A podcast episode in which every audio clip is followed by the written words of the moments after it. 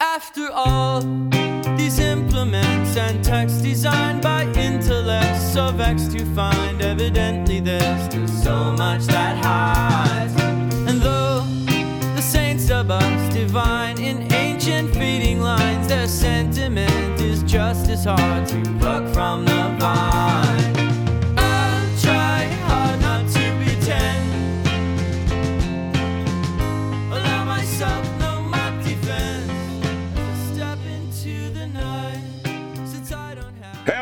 Everybody. Welcome back to Chris and Reggie's Cosmic Treadmill, episode number 100, where we go back, to, the, past, and read a comic book from the yes year of publishing. You can find us every Sunday on chrisandreggie.podbean.com or pick us up to via iTunes, Stitcher, Podbean, Google Play, iHeartRadio, Spotify, and when the moon is in the seventh house and Jupiter aligns with Mars. I believe we call that the age of Aquarius, right? Hmm. Yes, Normally- indeed. But this is instead the dawning of the Age of Apocalypse. Dun dun dun. That's right. We're finally doing a big X Men event. This is discussing the discussing the post 1991 X Men family of titles Legion Quest and X Men Alpha, with special attention paid to X Men Alpha number one.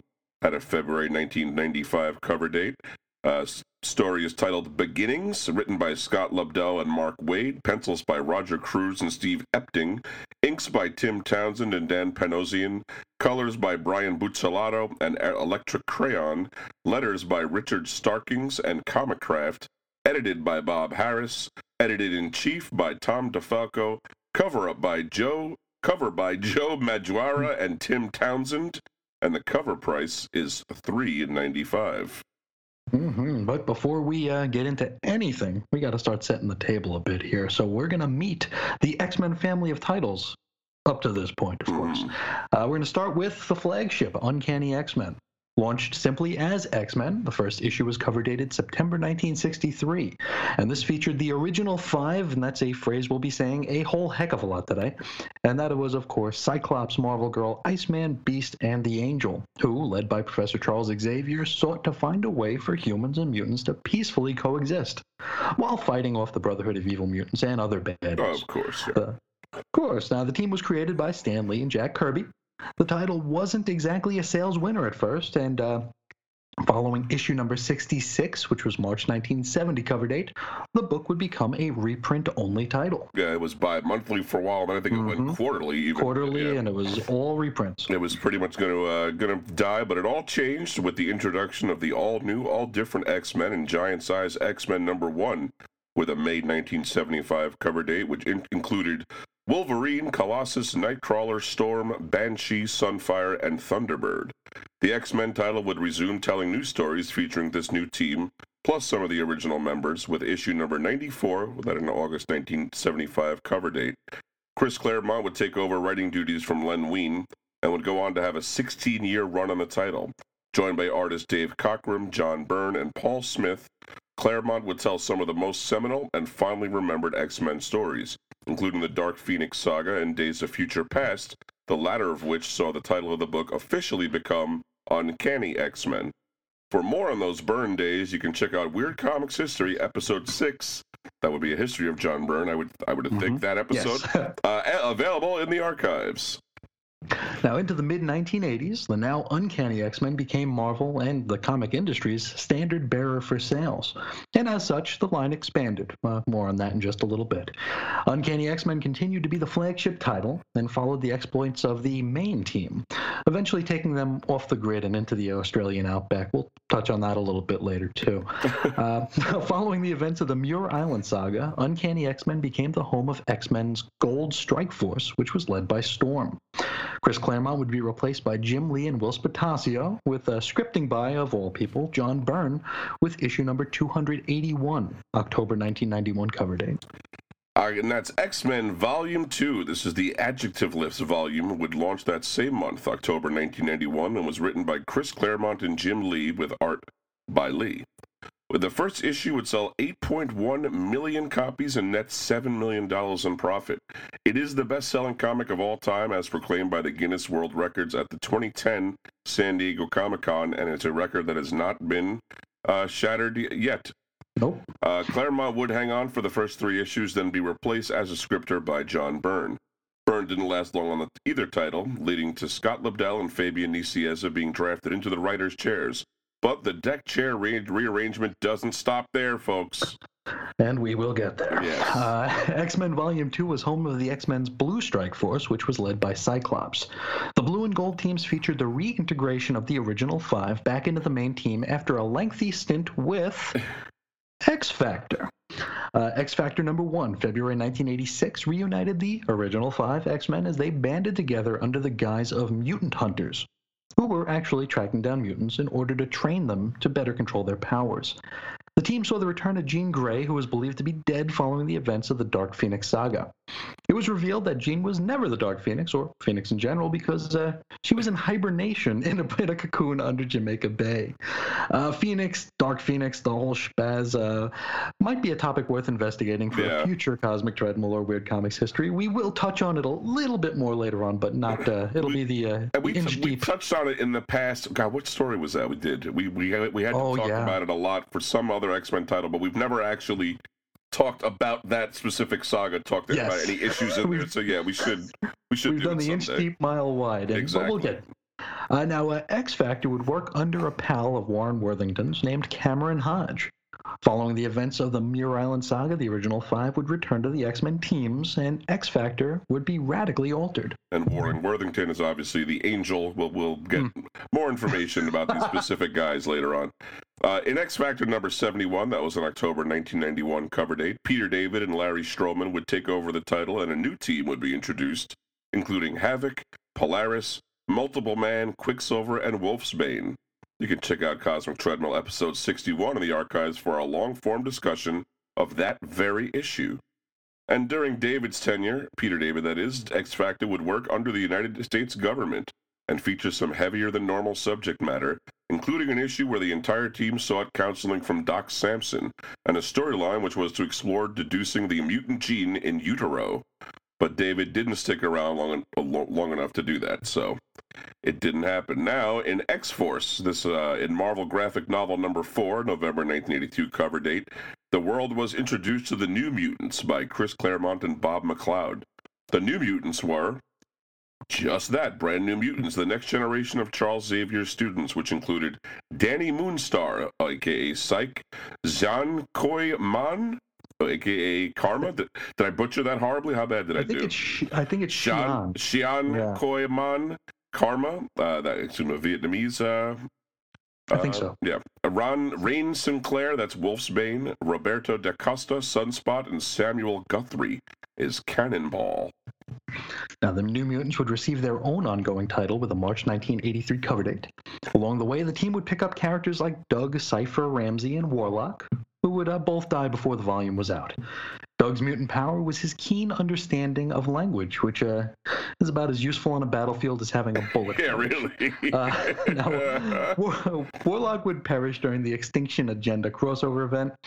There was also characters like Birdbrain and Gossamer, but uh, I think mentioning them is enough. yeah, Um, that's glossing over them.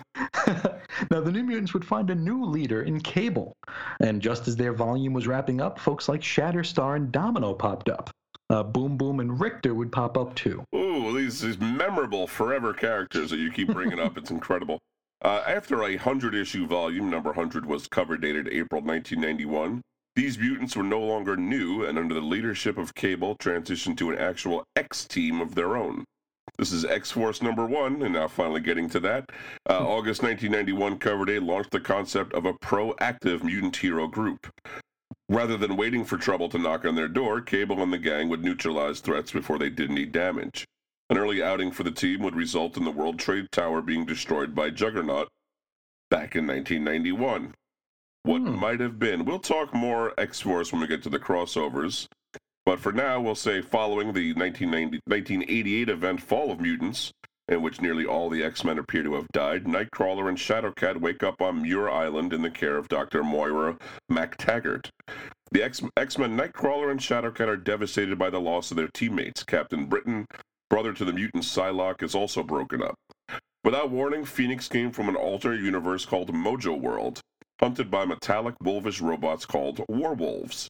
Shadowcat, Nightcrawler, Megan, and Captain Britain help Phoenix out with that.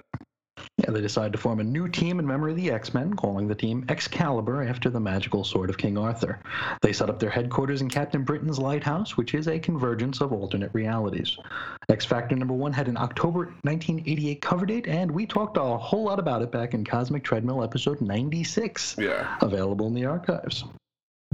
Another team we got, Generation X. Following the events of the Phalanx Covenant, which we will touch upon a bit later, uh, the next next generation of mutant heroes came together. Uh, we gave a bunch about the first issue of Generation X during Cosmic Treadmill, episode 30, available in the archives.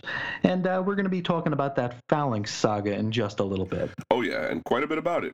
but uh, another fella you might know here, Wolverine, first broke out on his own in a four issue limited series titled Wolverine that ran from September to December 1982 cover dates, written by Chris Claremont with art by Frank Miller. The first ongoing series launched in November 1988, and the original creative team was Chris Claremont and John Buscema, and was decidedly less superhero fare than perhaps many had expected from it. More a blend of James Bond and Indiana Jones, Claremont's solo Wolverine was more of a high adventure take on the character. No mask, no costume, occasionally an eye patch, and a whole lot of Madripoor ninjas. The title would eventually move a bit closer to the X Men family of titles, and would even take part in crossovers, just like the several we'll be talking about today. Yes.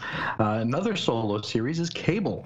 Cable, like Wolverine before him, had a miniseries before an ongoing. Cable Blood and Metal was a two issue series that ran from October no- through November 1992, written by Fabian Nicieza with art by John Romita Jr. Cable's ongoing would begin just a few months later, uh, launching with a May 1993 cover date. However, had no steady creative team for the first uh, first year plus. Uh, another book we got to talk about X Men Unlimited. In 1993, Marvel began launching quarterly series as a way to counter the dreaded fifth week in comics publication. Uh, for more on that, you can check out Weird Comics History episode 24, where we go real in depth on just what a fifth week is and uh, Yeah. ways around it. Uh, now, these fifth week, uh, these quarterly books were the unlimited books. Spider Man Unlimited and X Men Unlimited were the first to launch, and they sucked. Um, well, eventually they sucked. Uh, they started out as a way to tell stories, quote unquote, between issues. Now, the Unlimited books quickly became a repository for inventory and tryout stories, which would have been all well and good if not for the inflated price point.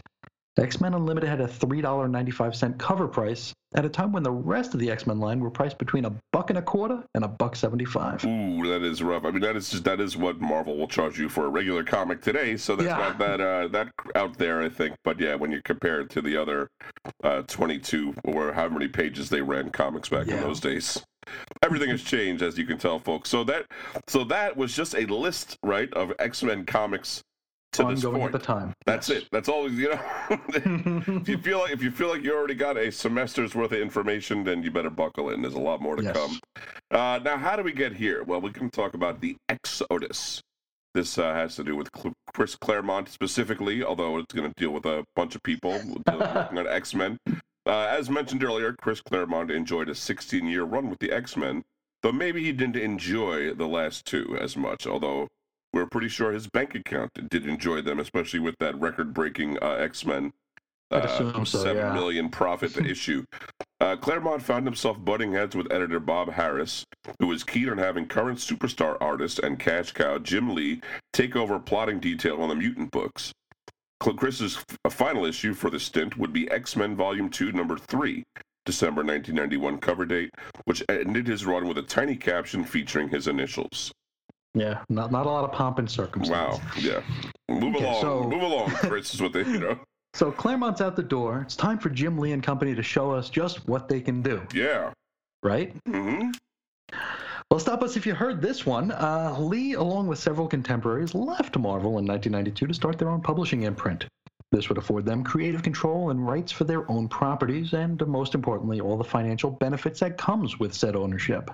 Worth noting, Lee initially felt a bit of loyalty toward Marvel. However, it is rumored that due to their refusal to cover airfare for Lee's wife Right. to go to a Sotheby's, is Sotheby's, is that how we say it? Either way, it's good, I think. Yeah, So, Sotheby's, yeah. Sotheby's, yeah, Sotheby's art auction, and uh, this auction was for his own work, uh, and they wouldn't pay for his wife's plane ride. Uh, he felt that they might not value him as much as they perhaps should. Hmm. Uh, you got to consider, dude did just bring in almost eight figures Yeah. of profit with a single book. That was a publicity gaffe, I'm sure. Any publicist publicist would tell you, give the guy the plane ticket. It's not a big deal, you know. Charter a jet for them. Who yes. cares, you know? now, uh, the way Image Comics worked was that each creator had his own imprint, uh, which would use Image for distribution, publicity, and manufacturing. However, otherwise, it would be on their they would be on their own for creative and production needs. Lee would launch Wildstorm Public uh, Wildstorm Productions, which was originally Aegis Entertainment, and uh, the rest they say is uh, Weird Comics history. For uh, more of Jim Lee, you could check out Cosmic Treadmill episode number 28 in the archives. That's got to be Wildcats, right? That's uh, Wildcats number one, yes. Yeah, uh, yeah. There's, there's there's definitely a much longer. St- we we've talked about Image Comics so often, also, but we've never actually done an episode on it. There definitely is a Yes. Weird Comics history episode in the making and in the Oh, in our sure. brains for that. But it just we, we just come across it every time we we blow We by this year, you know, this yeah. this uh, 1990s, early 90s. So, uh, so now what? Uh, during the Exodus, Marvel didn't just lose Jim Lee. Not just him, the entire X Men line of books took a pretty sizable hit. Lee, who was guiding the flagship titles, was gone. Whilce Portacio, who was handling art and some plotting on Un- Uncanny X Men, also gone. Rob Liefeld, who was plotting and penciling X Force, he was also gone. And Marc Silvestri, who was penciling Wolverine and had penciled Uncanny X Men for a couple of years, was also out the door. Uh, and I like to think Bob Harris's pants got much heavier that day. Uh, what's more, ex-book editor Bob Harris had ticked off the old guard, including Claremont, Byrne, and Simonson, and they were not going to come back to fill the vacancies. Nope. So what do we do now? Uh, as mentioned, following the departure slash ouster of Claremont, Marvel reached out to John Byrne to script Jim Lee and Whilce Portacio's plots and arts on X-Men, and uh, as we mentioned, didn't last long. Uh, he decided he was receiving art too late to adequately script, and he left after only five issues. Of that time, Byrne would say, apart from the logistical nightmare working with Jim and Wills turned out to be, the characters themselves had moved so far away from anyone I knew or wanted to know. I found absolutely no connection to them. So we need a new guy. Let's meet Scott Lobdell, or Lobdell. I, I always say his name a few different ways. Uh, he was already working on Alpha Flight, and we'll talk more about that in a moment. And I was in the office one Friday evening in December when he was approached by X Men editor Bob Harris about scripting 22 additional pages over that weekend. He said, sure. Later that evening, it was the Marvel Christmas party where Lobdell found out that everyone else had been offered the gig and turned it down. Uh, he would become the fill in scripter for Uncanny X Men for a few months until it became his regular gig. And so begins his time with one of Marvel's flagship books. Yes, uh, and some of that would happen during a lot of crossovers in the in, in and out of the X Men books. Uh, I guess beginning with the Executioner's Song. This was a 12 part event which ran through the big four X Men family titles from cover dates November 1992 to January 1993. Specifically, it was Uncanny X Men 294 to 296, X Factor 80, 84 to 86. X Men Volume 2, number 14 through 16, and X Force number 16 through 18.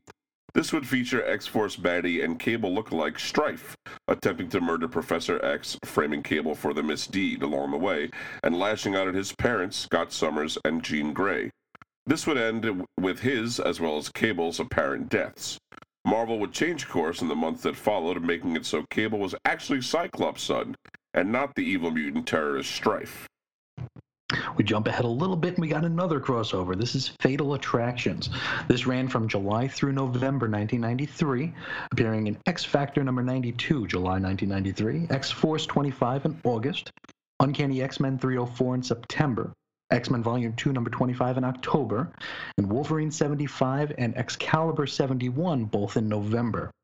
Now, this is a story that saw Colossus jump from the X Men to Magneto's acolytes, during his sister's funeral, and uh, famously ended with Wolverine having his adamantium skeleton forcibly removed from his body just before Professor X gives Magneto what amounts to a uh, telepathic lobotomy. That Logan cannot catch a break. Let me tell you, they Just can't. They want Just his can't. skull now. They want his brain out. Just leave him, leave the poor guy alone.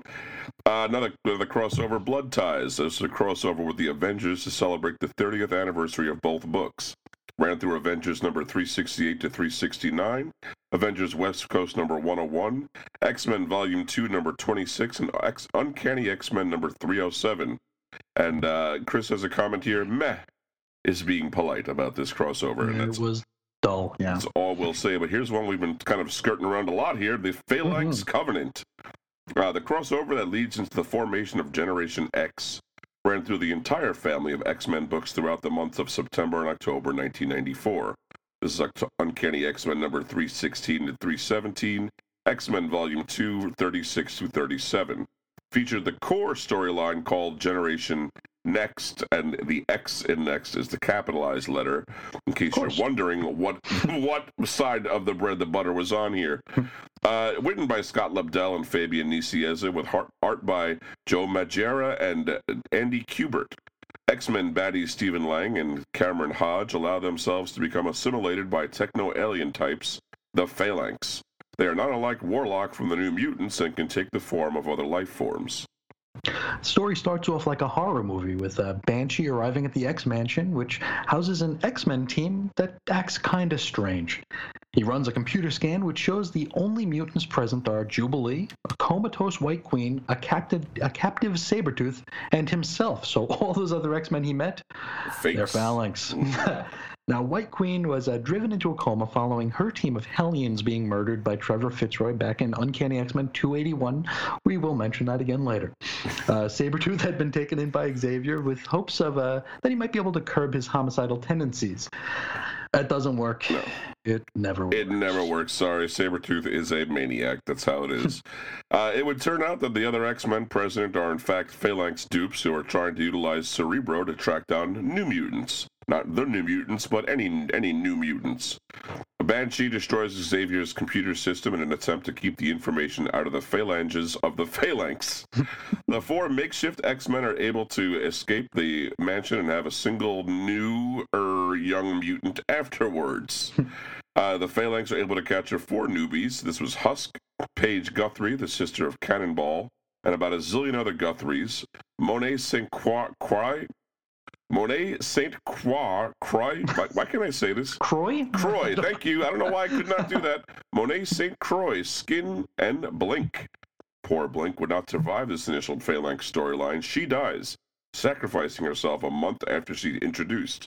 We'll meet her far more popular Age of Apocalypse incarnation later on today. And this bit ends with the Gen X kids, minus Blink, safely escaping the Phalanx. But that's not all. Nope. X Factor 106, X Force 38, and Excalibur 82 feature the next phase. Life Signs is the story, written by Scott Lobdell, Fabian Nicieza, and Todd DeZago, with art by Jan Duursema, Tony Daniel, Ken Lashley, and Steve Epting. In this, Professor X assembles the second stringers and alerts them to the threat of the Phalanx. They believe uh, this all started when Warlock's cremated remains were stolen by hate group Friends of Humanity. Warlock died during the X Team's last big run in with Cameron Hodge, which we mentioned was the Extinction Agenda crossover. Warlock's ashes were laid at the grave of his self friend, Doug Ramsey. And as mentioned, Doug Ramsey was that new mutant, new, uh, new mutant named Cypher, who you might recall had the extremely helpful in battle power of understanding any language. Oh, yes. And as mentioned, he died. Yeah, we couldn't understand the the international language of you're going to get killed. Yes. Uh, I gotta say too, when I was a kid, I, I loved Warlock, and I think I was I think that was supposed to speak to kids of my age, just being kind of wacky, wild. he had a cool design and uh, said, and said uh, funny especially stuff, you know. Yeah, had like Bill Singe- Sienkiewicz do uh, right. like just the wacky poses with him. Was great. oh, I mean, I'm sure you know the number, but the New Mutants cover with Sienkiewicz doing him, he's like he takes up the whole cover. It's just one of my favorite yep. It's in the early 20s, yeah. favorite uh, covers. But uh, anyway, so we said all of that so that we may say this that the teams learn the existence of Douglock, which is believed to be the reanimated Doug Ramsey, with the genetic who's whatsits of Warlock, though it ultimately is revealed that Douglock is simply Warlock with Doug's memories. Anyway, the second triggers destroy Phalanx incubators, and it, it appears as though Douglock sacrifices himself, but he doesn't. He gets better and joins Excalibur. Wolverine number 85 and Cable number 16 featured the wrap up of Final Sanction, uh, a titled Final Sanction, written by Larry Hama with art by Adam Kubert and Steve Skroce. Cyclops and Jean Grey returned for their honeymoon in an obligatory miniseries. Adventures of Cyclops and Phoenix was the title of that, where they were where they head to the future and raise Cable from boyhood into adolescence. Yes, Really, that really did mm-hmm. happen. Anyway, they return home and get right right on their honeymoon too. I mean, come on, can you? Could, it's going to happen in the future anyway. Uh, anyway, so yes. they return home and get right into the phalanx action. The team with Cable and Wolverine uh, to attack on two fronts. Jean and Cable do their astral plane thing, and Cyclops and Wolverine infiltrate. Wolverine finds Bishop in one of the containment chambers and uses his mutant energy source powers to bring down the house. Lang and Hodge appear to perish, but yeah, that never really sticks, does it? Yeah. now, of, a, of potential interest, the Phalanx Covenants was uh, sort of kind of adapted into a two part episode of the mid 90s X Men animated series. Though it features Beast rather than Banshee in the point of view role, and also none of that pesky Generation X stuff that just mucked it all up. Sure. Um, then, the crossover we're about to speak of. Dare we call it Crisis on Infinite X Earths? No, that's silly. Even though that's uh, what Wizard Magazine called it in their 41st issue, January 1995 cover. They said, Is it just a bunch of fluff and hyperbole coming out of Marvel's mutant office? Or are we about to witness the cataclysmic unraveling of Crisis on Infinite X Earths? Well, hold on to your hats, folks, because it's actually both those are a lot of words that I don't think mean anything. No, but, uh, not really. You know, no. it's, it's, so. So is this like Crisis? Well, no. This is uh, actually just Wizard talking out of their asses. Oh, fair enough. also, in the January 1995 issue, they asked Fabian Nicieza for the skinny. Here's what he had to say. Uh, I'd rather not compare what we're doing to DC's Crisis on Infinite Earths or Zero Hour, quite honestly. Not to sound facetious in any way, but what they're doing is a radical reorganiz- reorganization of their continuity. We're not doing that. We are doing a story. Theirs is a revisionist version of their previous history in order to make their future more streamlined. Ours has nothing to do with that whatsoever. Our story affects all, all the X Men titles, that's all it is. Even though, according to Fabian Nicieza, this has nothing to do with Crisis or Zero Hour, don't let that stop you from checking out our coverage of both these events in the archives. Uh, so they're trying to say the X Men weren't convoluted and it needed streamlining. Is that what they're trying to pass on us here? That's exactly what they're saying. I mean, after everything we just said, too, Chris, come on. now, at the very thought, Scott, Scott Lobdell had this to say Unreadable? The X Men? I think that's very, very humorous. I think that the books are more readable now than they ever were. By the same token, there were a long period of time where they were less so. He continues, it's very amusing though, because uh, it's a very amusing thought because one would argue, one who would argue that is the people who find it unreadable are the ones that aren't reading it. And uh, those are a lot of words that are really up for debate. Um, yeah. I don't know. We uh, we kind of dragged our feet a little too long here, so let's get into the Age of Apocalypse. But first, Legion Quest. What? Yeah, who the hell is Legion and why does he matter? Well, his real name is David Haller. First appearance was New Mutants number 25, March 1985 cover date, created by Chris Claremont and Bill Sienkiewicz. The son of Charles Xavier and Gabrielle Haller, we'll meet them both in a bit, a mutant who suffers schizophrenia, and we're just going to minimize this meaning to have uh, multiple personalities, as in comic parlance. Yes. Uh, thing thing of it is, each of these personalities has a different mutant power. During the Muir Island saga, he was possessed. Legion was possessed by the Shadow King, during which time he killed the mutant precog Destiny. The who now? Very soon. now, following this, he was left in a coma until X Factor number 109, December 1994 cover. This is Legion Quest Prologue, The Waking, by Todd DeZago, John Francis Moore, and Jan Duursema. Legion's in a coma and uh, is very nearly assassinated by Mystique, who's sort of in the midst of a kind of good guy phase, but she's also being forced to work with X Factor. It, it's a it's a long story. Sure. Uh, while in his coma, David speaks with Destiny. We just mentioned her. She's that she's a that precog who's also blind, but she's also a mutant named Irene Adler. First appearance X Men number 141, January 1981, created by Chris Claremont and John Byrne. She was part of Mystique's Brotherhood of Evil Mutants. It's also alluded that they were romantically linked, and we will we'll touch on that a bit later. Uh, I'm not even sure if we touch on that today, but we will eventually. In this series, yeah. Yes. Now, Destiny died in Uncanny X Men 255, December 1989 cover date, because Legion. Uh, he was under the control of the Shadow King. Uh, however, her consciousness actually survived and lives inside Legion's mind. Well, that's con- now the artist only has to draw one character. You know, that's Yes. good. Uh, instead of two. So still with us, folks. Good. I'm glad to hear. it. Destiny has a message she needs David to pass on to Mystique. X Factor battles the Brotherhood's avalanche, during which Legion is able to pull the old mind meld with Mystique and delivers Destiny's message. Issue ends with Legion making X Factor disappear and him stating he's going to make everything better. That, that does not a good portent. No. Uh, Uncanny X Men number 320, cover date January 1995. This was Legion Quest Part 1 The Sun Rises in the East by Scott Lobdell, Mark Waid, and Roger Cruz. After learning that a black dome had been erected in the Negev Desert, the X Men head in to check it out. X Men Storm, Iceman, Bishop, and Psylocke enter the dome to fight Legion. However, they're unsuccessful in stopping him from creating a time portal, and they all get sucked into it. Jean Grey is left behind, sends a distress signal to the professor. Meanwhile, Princess Lilandra of the Shi'ar is informed that the M'Kraan crystal signals the end of everything. Uh, now, Psylocke gets left out of the Age of Apocalypse for some reason, so uh, we'll we'll give her a quick bio right now.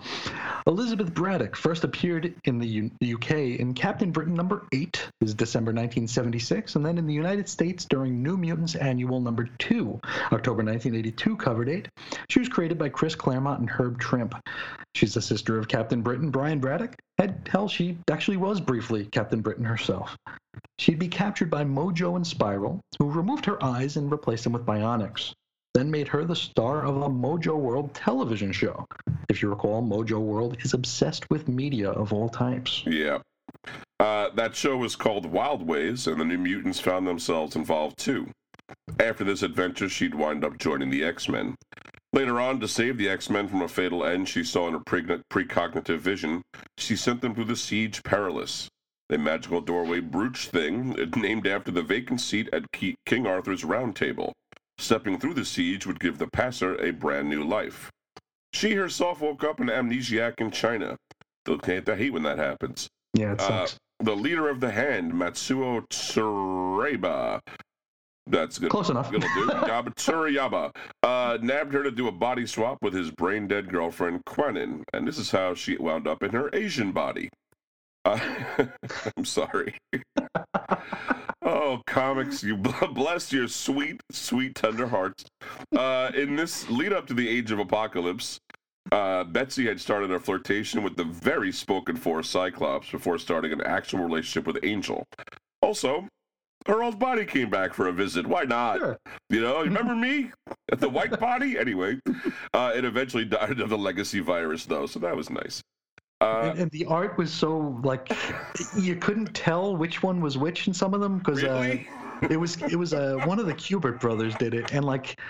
I mean, like the facial structure was very similar. When one's supposed to be Caucasian, one's supposed to be Asian, and the only way you knew is because the uh, the, the the old body had puffier hair. Like she had uh, the Psylocke had like the straight hair, and this Uh-huh. one that came back had like poofy, had like almost little 1980s hair. to it. Yeah. Yes, That- she conditioned regularly. I gotta tell you, this really, this really does sound hilarious, hilarious to me. Uh, but it's been e- it's been easier to read than ever. yeah, The X Men line. Sure. Yeah. Now, now it's it's all makes perfect sense. Anyway, uh, God, I can't even think about it. Anyway, uh, while we're bioing, folks, uh, Professor X, who for reasons that are about to become clear, is also left out of the Age of Apocalypse.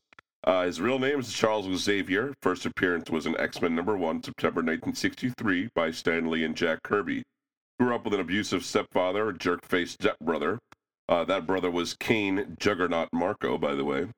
Graduates with honors from Harvard at age of 16, and from there goes on to study at Oxford, where he meets Moira Kinross, who we will meet later.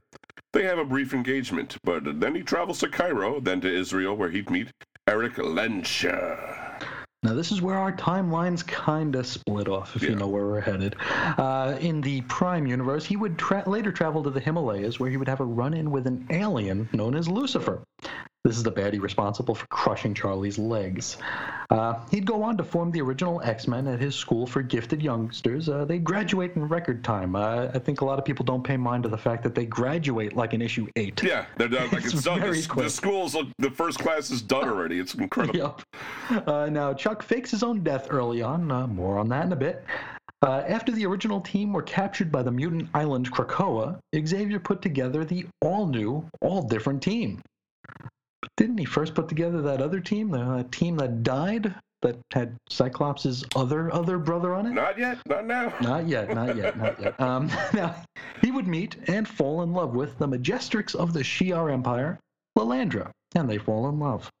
And then soon after, he has a brood egg implanted inside his body, this ends with his body having to be cloned. And that's why, for the mid late 1980s, Professor X was able to walk. Following the trial of Magneto, Professor X leaves Earth to be with Lilandra. Magneto takes over his role as mentor to the new mutants. Uh, Charles comes back to Earth and has his legs crushed again Hate it when that happens. because you know they that was for convenience sake, I guess. Uh, during Extinction Agenda, they uh, he was nearly assassinated by Strife, who was trying to pass his cable, as we did mention before. And I'm sorry, that was Executioner's song. I put the wrong title on oh. That it's was ex- yeah. execution song, but that was the same storyline we talked about Yes. before, where they were mistaking Yeah. Strife for cable. Uh, Yes. During Fatal Attractions, gave Magneto a brainwash, and of course, since we're going to the Age of Apocalypse. Most of what we said didn't actually happen for the purposes of this story that we're getting to very soon, folks. I promise. It's all important groundwork we're getting here. uh, X Men number 40, January 1995 cover date. This was Legion Quest Part 2, The Killing Time by Fabian Nicieza and Andy Kubert. Legion and the X Men arrived 20 years in the past, and nobody can remember nothing. In the present, the X Men and Cable find Jean in the desert. They're informed by Lilandra, who received warning from the Watchers about the end of days. thought they weren't supposed to interfere. Uh, except when they do, which is always. So that's how that works. Yeah. now, back in the past, Legion is taken to a hospital in Israel. Just so happens to be the very hospital where both Charles Xavier and Erik Lehnsherr were working 20 years ago. Legion's memory returns after being touched by Magneto, and he starts projecting illusions. These illusions are of Magneto's yet to occur evil deeds, and also of the present day X Men. We jump into Uncanny X Men 321, February 1995. This is Legion Quest Part 3, Auld Lang Syne, by Scott Lobdell, Mark Waid, and Ron Garney. In current day, Jean and Cable try to send a psychic signal back to the time displaced X Men. Back in the past, Professor X and Magneto's younger selves get into a bar brawl while trying to protect a war veteran. Legion then poses as his father, Charles Xavier, and seduces his mother, Gabrielle Haller. Hmm. Uh, they don't show what happens to uh, uh, completion, but uh, we, we have our theories, folks. There is, at the very, very least, some hot and heavy making out. But he could be he Oh. could be his own papa. But we, yeah, we expect that something else happened. Yeah. We probably in knowing knowing how comics like couldn't they just do another another racial body swap? I mean, uh, now Xavier hears her mentally cry out, and he and Magneto rush back to the hospital to check on her. And what they find is Legion. Cable's also able to contact the time displaced X Men, but only long enough to pass a message on to Bishop. Over to X Men 41, February 1995 cover date. Legion Quest Part 4 Dreams Die by Fabian Nicieza, Andy Kubert, and Ron Garney. In here, Legion fights Magneto. The time displaced X Men try to reduce chronal and physical damage to the past. Psylocke's able to, con- to contact Xavier, lets him know what's going on with Legion. In the present, the M'Kraan crystal begins destroying everything. Back in the past, Apocalypse wakes up and figures, hey, now might be a good time to ascend. Hmm. Now, the X Men fight Legion to a standstill until Legion just KOs a lot of them. Uh, then he sets his sights on Magneto. You see, the whole point of this is if he kills Magneto in the past, Mhm. his father's dream of a world where humans and mutants can peacefully coexist is almost a certainty. Right. Magneto Magneto's always the big bad leading the mutants to be homo superior. That's his Mm-hmm. Indeed. thing. Yeah. Now, unfortunately, altruistic Xavier throws himself in the way and wind up winds up being killed instead. Everyone except Bishop vanishes as the crystal wave smashes into the Earth in the present. Now we wrap up Legion Quest with an epilogue in Cable number 20, February 1995. This is Legion Quest Epilogue, an hour of last things by Jeph Loeb and Ian Churchill. This is basically the last moments of existence in the present before the crystal wave hits. All right. And now, finally, finally, Chris, that Mm-hmm. brings us to X Men Alpha number one with a February 1995 cover date titled Beginnings by Scott Lobdell, Mark Waid, Roger Cruz, and Steve Epting. But first, some normal creator bios, of course. We have to let you know about the people that made these books. And we'll start with Scott Lobdell, born on either August 24th, 1960, or someday during 1963, assumably on dry land, uh, maybe on Earth, possibly Marlboro, New York. We're not sure. Could be. Uh, did not grow up a comic book fan, only resorting to reading them while convalescing after lung surgery when he was 17. So that was either 1977 or 1980. He was more fascinated with the idea that people got to make comics for a living than the stories. He decided this might be a career path for him. He studied psychology in college until he came to the realization that he did not want to spend the rest of his life listening to everyone's problems. He just completed two years of that. Then he decided to then he decided to pursue writing, utilizing conflict and resolution techniques from his brief psychology background. Very brief. Um, Yeah. Worked on the college newspaper as a writer and a cartoonist, and he would also perform interviews. One of those interviews was with New York newscaster Chuck Scarborough, which showed Scott that he could use the paper in order to chat with people that he found interesting and who might help him maybe get his foot in the door in the comics industry. And so he looked up comics editor uh, Al Milgrom, did the interview, and he felt he might have an in at Marvel. For, for the next year and a half, he would regularly travel to Marvel HQ and drop off uh, story synopsises. Uh, this was a five hour round trip from Marlborough, and he would begin networking with a few Marvel editors. He'd receive multiple rejections. However, one from Tom DeFalco had a handwritten PS that said, This story isn't as bad as the last story. And I tell you, I'm sure that letter went immediately to the fridge or the wall up to, you know, it Or was under under glass, yep. Yeah, I mean, really, that's kind of thing that would just, you know, send a writer to the stratosphere, any kind of little uh, recognition. Uh, Marvel Comics Presents was a bi weekly anthology series that launched September 1988 and would run 175 issues until March 1995. Each issue featured four eight page stories. Scott Lobdell pitched a story to Tom DeFalco using an obscure using obscure characters because had he chosen a big name character, it would have to be okayed by upwards of four editors. He pitched a story featuring Global Village, characters from Marvel's 1982 Contest of Champions miniseries. Some say the first comic book event, but you know, that's another Mhm. thing. Uh, Contest of Champions uh, ran for three issues from June through August 1982, and that was Marvel's first limited series.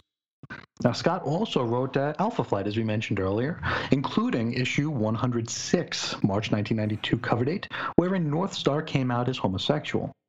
This was after he adopted a baby who had AIDS. Uh, the baby is referred to as Joanne Beaubier, or Bob- Beaubier, which is Northstar's own surname, and uh, the baby dies that same issue.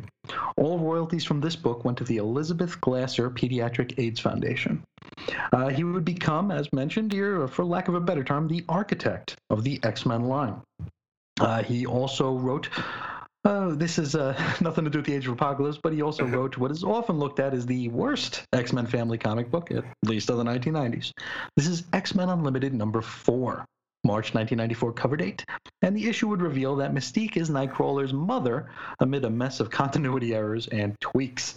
Uh, they, I, I think one of the things people point out is that there was a waterfall in Mississippi or something, and there are no waterfalls in Mississippi. I, it's it, it's really silly. Uh, now, Lobdell himself even mocked this issue on Usenet under the name Kid York. Uh, for better or worse, this would pay off a long, lingering, dangling plot line dating back to the early to mid Claremont run. Uh, since we're not sure when we'll discuss this again, Claremont's original plan was for Mystique to be revealed as Nightcrawler's father. since she's also a shapeshifter. Longtime associate Destiny, who we mentioned earlier, would be revealed as Nightcrawler's mother. Well, I'll be. Mhm. Uh, on to the, I guess, the co-writer, scripter, whatever you want to call him. Uh, Mark Waid, born Janu- uh, sorry, March 21st, 1962, in Hueytown, Alabama. In 1966, Mark's dad brought home Batman number 180, cover date May. Uh, the story is Death Knocks Three Times. This was the first issue out after the debut of Bill Dozier's Batman television show starring Adam West. Mark was captivated by this comic and began collecting comics. When the family moved to Birmingham, he would go with his father to a Radio Newsstand, which may have just been a newsstand with a sign that read radio on the outside of it. Uh, the newsstand had a wall of comics, which became Mark's four, four color library, and he never stopped collecting comics, not when he got older, not due to girls, nothing, no reason. He always collected comics. Before becoming a teenager, Mark used to read every comic book twice consecutively, then copy its pertinent information and a description of the story onto a 3x5 index card and file it away. His teenage life was tumultuous and he fought frequently with his parents, often spending long stretches of time crashing at friends' houses. In 1979, Mark watched Superman the movie. He found this a life changing experience, uh, sat through the movie twice in a row, and left with a strong belief in heroism. He says, Seeing Superman the movie changed my life in a fundamental and profound way and gave me a North Star that I've followed ever since. Mark dreamt of working in comics, but uh, didn't think that he wrote or drew enough to qualify. He'd attend the Virginia Commonwealth University in Richmond, uh, which is noted for its journalism program. Stopped pursuing journalism when, quote, it dawned on me in about the first week and a half that I'd never, ever have what it takes to stand in front of a grieving widow and stick a microphone in her face. He would change his major a few times, eventually settling on English with a minor in physics. Though he didn't graduate, uh, he's shy three credits, and probably the rest of those credits have uh, long expired by now, and this is uh, as of 2009. Oh, just give him a give him a uh, you know An honorary. an honorary degree. What's the big deal? uh, after college, Mark found worked for Amazing Heroes magazine and Comics Buyer's Guide. In 1984, DC editor Sal Amendola did a cross-country talent search. Mark was living in Dallas at this time and spoke with Amendola, who was looking for story pitches. Mark asked him which character hadn't been pitched yet. Sal replied, You know, of all the pitches I've gotten so far, no one's pitched a Superman story. Everyone wants to write Batman. Nobody's tried for Superman. And the editor, Julie Schwartz, is actively looking for eight page stories.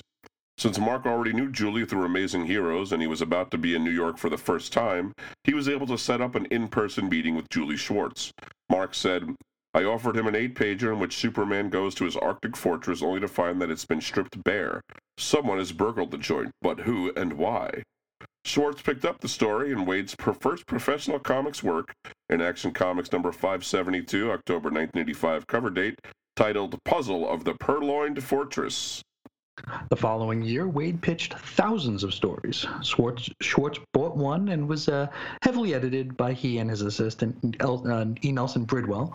Um, and thus, his uh, freelance comic book writing career was put on hold. We're not sure which story this was, No. though. Um, in 1986, Mark moved to LA to work for Fantagraphics as an editor.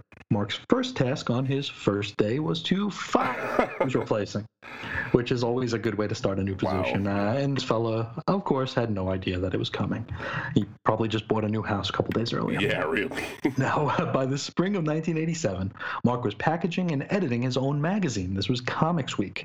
Mark says, and Mark refers to it as an industry news tabloid that was printed at roughly the size of a military parachute, but with more hot air.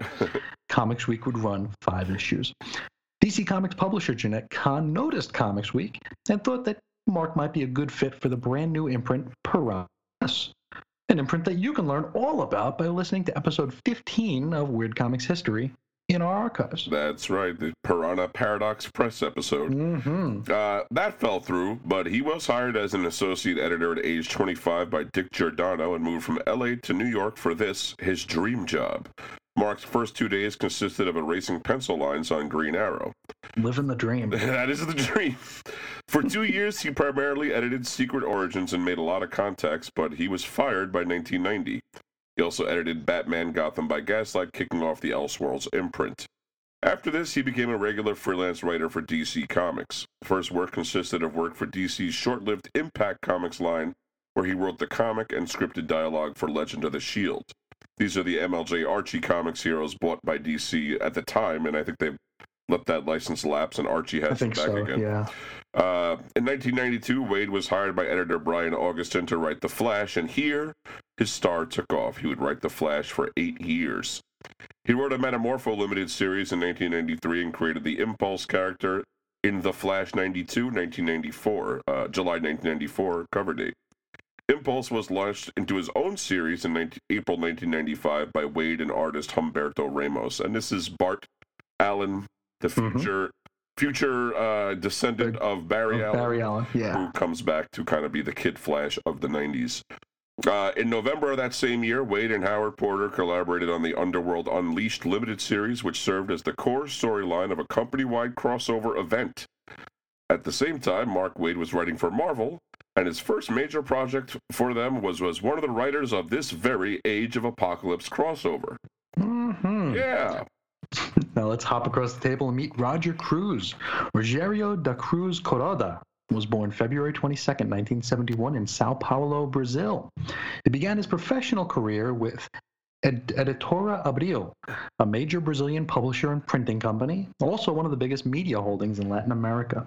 He mostly lettered Portuguese translations of American comics. He'd be introduced to the American comics world by Art and Comics Studio, and he found himself getting a lot of work from Marvel Comics.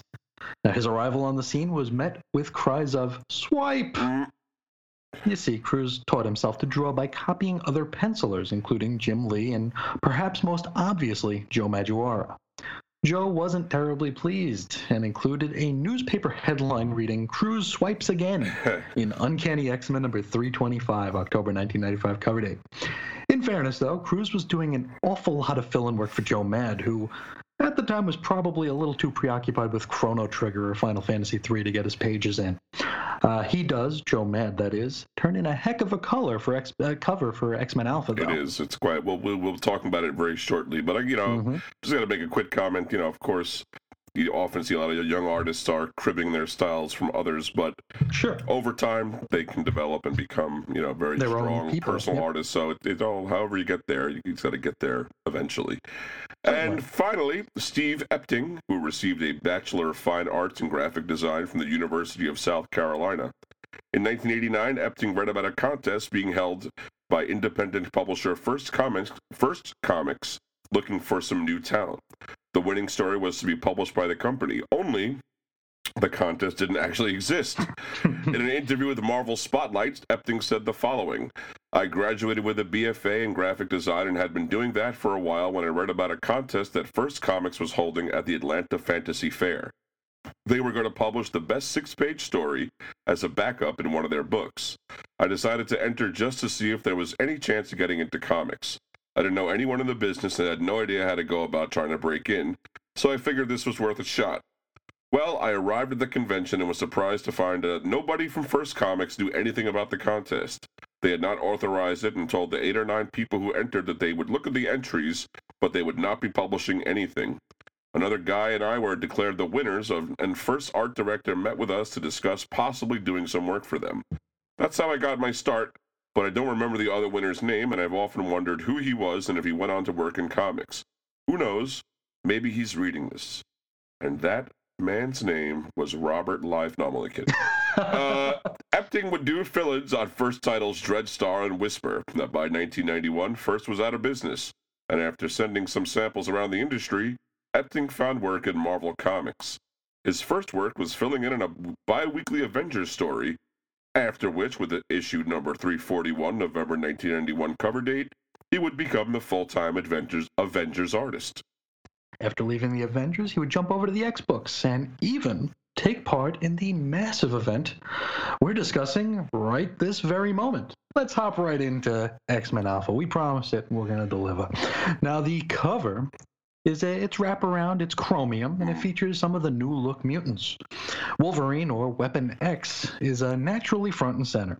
He's flanked by Gambit, Blink, Bishop, Sunfire, who probably has the coolest new look here, Marvel Girl, Quicksilver, and Nightcrawler. Magneto and Rogue float on a chunk of Earth behind them.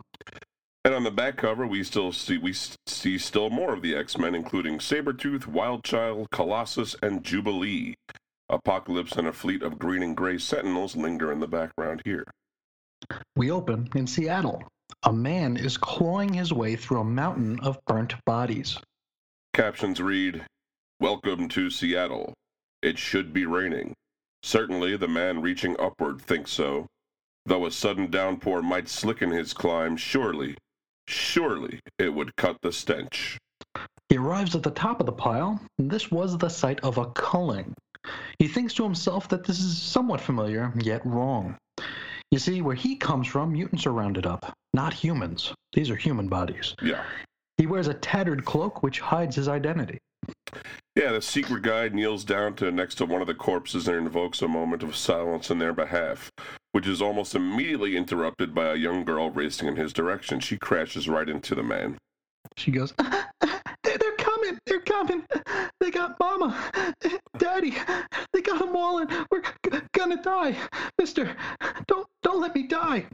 The man now finds himself stood before a green armored individual who is surrounded by large Nimrod esque characters who Unis refers to as the Infinites. Is is Unus? Unis? What, how am I going to say? Eunice. There's so many. There's so many ways I want to say it, but I know there's got to be one. Uh, yeah. So this man in charge is Eunice, the Untouchable. His real name is Gunther Bain, although born Angelo Eunice Scioni, hence the Eunice. Uh, First appearance X Men number nine, November 1964 cover date, created by Stan Lee and Jack Kirby. He has the power to use his repulsor energy to create a solid force field. Join the villainous Factor 3 with an eye toward what else taking over the world, and this was unsuccessful. As you might imagine, with a name like Factor 3. Uh, he'd, he'd later hook up with Magneto's Brotherhood. Uh, he'd eventually retire from the villain game and become a professional wrestler.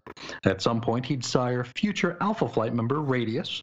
He'd come out of retirement and fight the Hulk, uh, and he would wind up suffocating himself in his own force field. Whoops. Uh oh. Now, Eunice blasts this cloaked man. Yeah, he says, Allow me to take care of him uh, with a crushing of force field. He continues to blast. Tattered northern dress, an emigrant, fool. Every flat scan with a brain is dashing northward, away from the wrath of a sacred leader.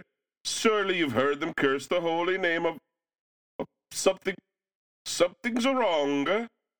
Indeed, there is. You see, this tattered fella is absorbing your power. He he absorbs me power. We just said that. Impossible, unless he too is a mutant. Well, that ought to be obvious by now. Pretty much. Uh, by the way, the flat scan remark he made is an anti human slur that evil mutants like to bandy about. Uh, now, the only thing Eunice likes less than a flat scan is. The stranger is a traitor to his race. Now, we didn't realize that mutant was a race, but what are you going to do? It is in this series, Chris. I'll tell you what. Eunice says, "Kill him," and then from off panel, Sabretooth says, Not so fast. it's it's the X Men. Kinda. Sorta. Let's meet him. We're going to start with Sabretooth, real name Victor Creed, first appearance Iron Fist, number 14, August 1977 cover date, created by Chris Claremont and John Byrne. He was a member of the CIA cov- Covert Ops Unit Team X. He's a, mucin- a mercenary killer, a member of the Marauders. Uh, he's had a pretty busy life. Um, he was also intended as being uh, as being uh, Wolf- revealed as Wolverine's father by Chris Claremont. Claremont says, "Father and son." That's why Sabretooth always considered Logan sloppy seconds to his original slash real deal. And we're not sure that sloppy seconds means what Mr. Claremont thinks I, it does. I sure hope it doesn't. Yeah. Uh, why so sloppy? Anyway, uh, Claremont continued. The other critical element in my presentation of the relationship was that in their whole life, Logan was never defeated, has never defeated Sabretooth in a knockdown, drag out, killer be killed berserker fight. By the same token, on every one of his birthdays, Sabretooth has always managed to find him, no matter where Logan was or what he was doing, and come within an inch of killing him, for no other reason than to remind him that he could. This would be debunked in Wolverine number 42, July 1991 cover date, when it was confirmed that they were not father and son. Sabretooth was part of the Marauders during the mutant massacre, which wiped out a whole bunch of Morlocks. And as we approached the Age of Apocalypse, Sabretooth had just spent some time as a captive in X Mansion, and wound up actually helping the good guys in their battle against the Phalanx. Next person we're going to meet is Wild Child. Real name Kyle Gibney. First appearance Alpha Flight number one, August 1983, uh, created by John Byrne. Young Kyle was tossed out by his parents due to his odd appearance uh, and found himself taken captive by the Secret Empire, which uh, I think that's that group that Nixon ran, right? Right, yes. now, the Empire uh, experimented on him. He was eventually found by some Canadian agents and handed over to Department H. And those, of course, are the people with the Alpha Flight. Wildchild would join Gamma Flight. Uh, also, there is Blink, real name Clarice Ferguson. First appearance in Uncanny X Men number 317, October 1994 cover, created by Scott Lobdell and Joe Madureira. Madureira, Madureira, Madureira. Sure. Uh, we met we met Blink very briefly during the Phalanx Covenant, where she sacrificed herself to save the rest of the team. Since that was only four months before the Age of Apocalypse, we guess she was still on Scott Lobdell's mind at the time. We got Morph, real name Kevin Sidney, first appearance uh, X Men 35, August 1967, created by Roy Thomas and Werner Roth. Back in the long ago, he was a bad guy called Changeling who uh, then took over the form of Professor X so he, the professor, could fake his own death. And he was dead forevermore. Sure. Well, until he was brought back for the X Men animated series under the name Morph. Well, he died there too, didn't he?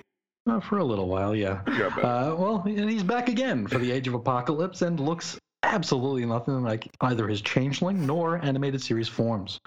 Though, in fairness, he is a shapeshifter. that's his name. He morphs. Uh, Rogue's real name is Anna Marie LeBeau as of this recording. Uh, first appearance is Avengers Annual number 10, October 1981, created by Chris Claremont and Michael Golden.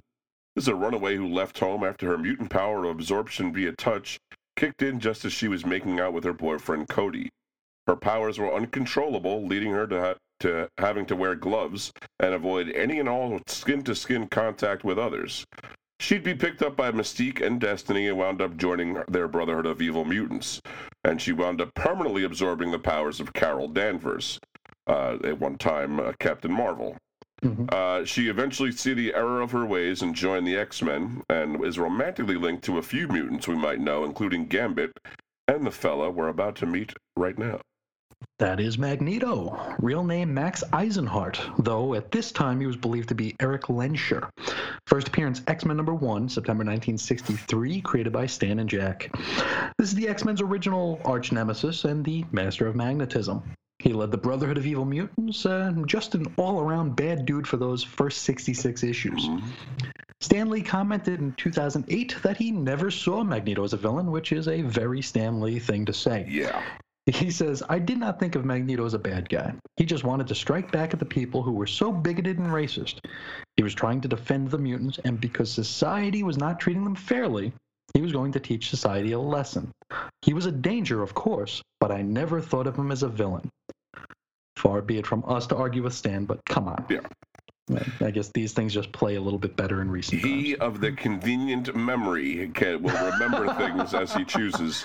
Uh, it would be Chris Claremont, some 15 years later, who would use the Malcolm X Martin Luther King Jr. inspiration for Magneto Professor X rivalry slash relationship.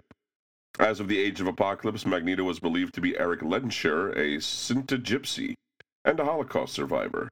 He'd meet Charles Xavier in Israel, and there, and that's where the timeline splits.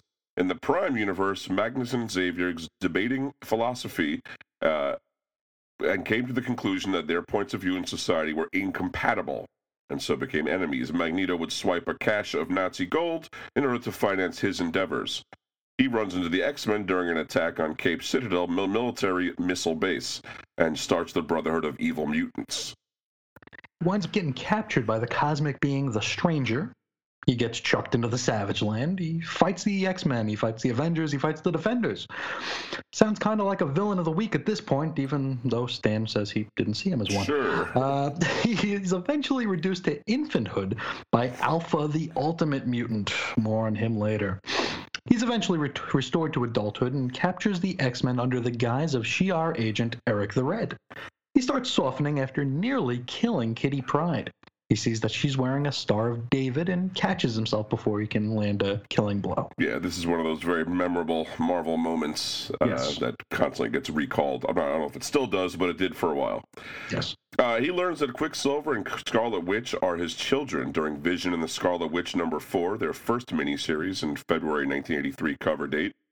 And then he's swept away to Battle World with the X Men for the Secret Wars event. Check out Weird Comics History, Episode 9 for more on Marvel Superheroes Secret Wars. Uh, but this is notable for Magneto being left with the heroes when the Beyonders split those he swept away into teams, hero and villain, naturally, because that's how we have to pit people against each other. Upon his return to Earth, Magneto is voluntarily put on trial for his crimes against humanity and the rest of the world. Uh, the charges are dismissed because he was reborn and all that. Ja- it's fine now. What do you, you know? Yeah, you were made a baby. That's a, that's a new start. Oh, you know, oh, no, that's in the that's distant memory, whatever. Uh, he becomes headmaster of Xavier's Institute while Charlie's off making time with the Majestrix, and then he guides the New Mutants. He also joins the Hellfire Club as its White White King, and eventually gives the Black King Sebastian Shaw the boot, and we'll meet him pretty soon. He flips the script here, claiming that his uh, babyface turn was all a ruse to use the X Men and New Mutants as pawns while he takes over the world. During Acts of Vengeance, Magneto teams very briefly with the Red Skull, who you know, pals with Hitler. Yeah, that must have been a little uh, awkward. A little uh, awkward, you know, yeah. yeesh, you know, You know, keep your enemies close, but that's a that's a tough one to keep close. That's a toughie. Yeah. Uh, Magneto would work with the X Men and Nick Fury again during a Savage Land adventure circa Uncanny X Men number 275, during which he got extra chummy with Rogue. After the Muir Island saga, Magneto was back as a bad guy, commanding the Acolytes to do some pretty nasty stuff. Thought dead after Asteroid M's destruction in X Men Volume 2, Number 3, December 1991 cover date, Magneto would lay low until Fatal Attractions, where he'd go from villain to full on foaming at the mouth villain. yes, he interrupts the funeral of Illyana, Illyana Rasputin, who just passed of the legacy virus, the first casualty. Wow. Uh, he sways longtime X-Man Colossus over to his cause. So X-Men, uh, so Colossus leaves the X-Men and joins the Acolytes. And of course, he notably yanks Adam, Wolverine's adamantium skeleton out of his hairy little body. Fatal Attractions, as mentioned, and we might mention it a few more times, ended with Professor X psychically lobotomizing Magneto, uh, which we're gonna be saying a lot more. It seems Um, yeah. uh, we got Quicksilver, real name Pietro Maximoff, first appearance X Men number four, March 1964, cover date by Stan and Jack. Uh, he was still Magneto's son at this point, uh, and he might be again at this point. Who knows? Yeah. Uh, so we're just gonna go We're with gonna go with that that for this though, yeah. because back in the mid 90s there were no movie rights to play with, so there was no need to really distance a quote Avengers character from a quote X Men character. Ah, good times, good times. Me, yeah. Uh, he was part of Pietro was part of Magneto's first Brotherhood of Evil Mutants and turned into a good guy pretty quickly, joining the Avengers during the Caps Kooky Quartet era, Avengers number 16. That was May 1965 cover date. He and his sister, the Scarlet Witch, who we will meet soon, lost their powers and went home to Wundagore Mountain, the boringest place on Earth. Ugh. Their powers came back, and, and so did they. They married the Inhuman named Crystal. Do we care about the Inhumans yet? Nope, still don't care. Uh, together they had a daughter who they named Luna, and Quicksilver would eventually join X Factor, and that's pretty much where we're at right now. hmm We got Storm, real name Ororo Munroe. First appearance, Giant Size X Men number one, May 1975 cover, created by Len Wein and Dave Cockrum.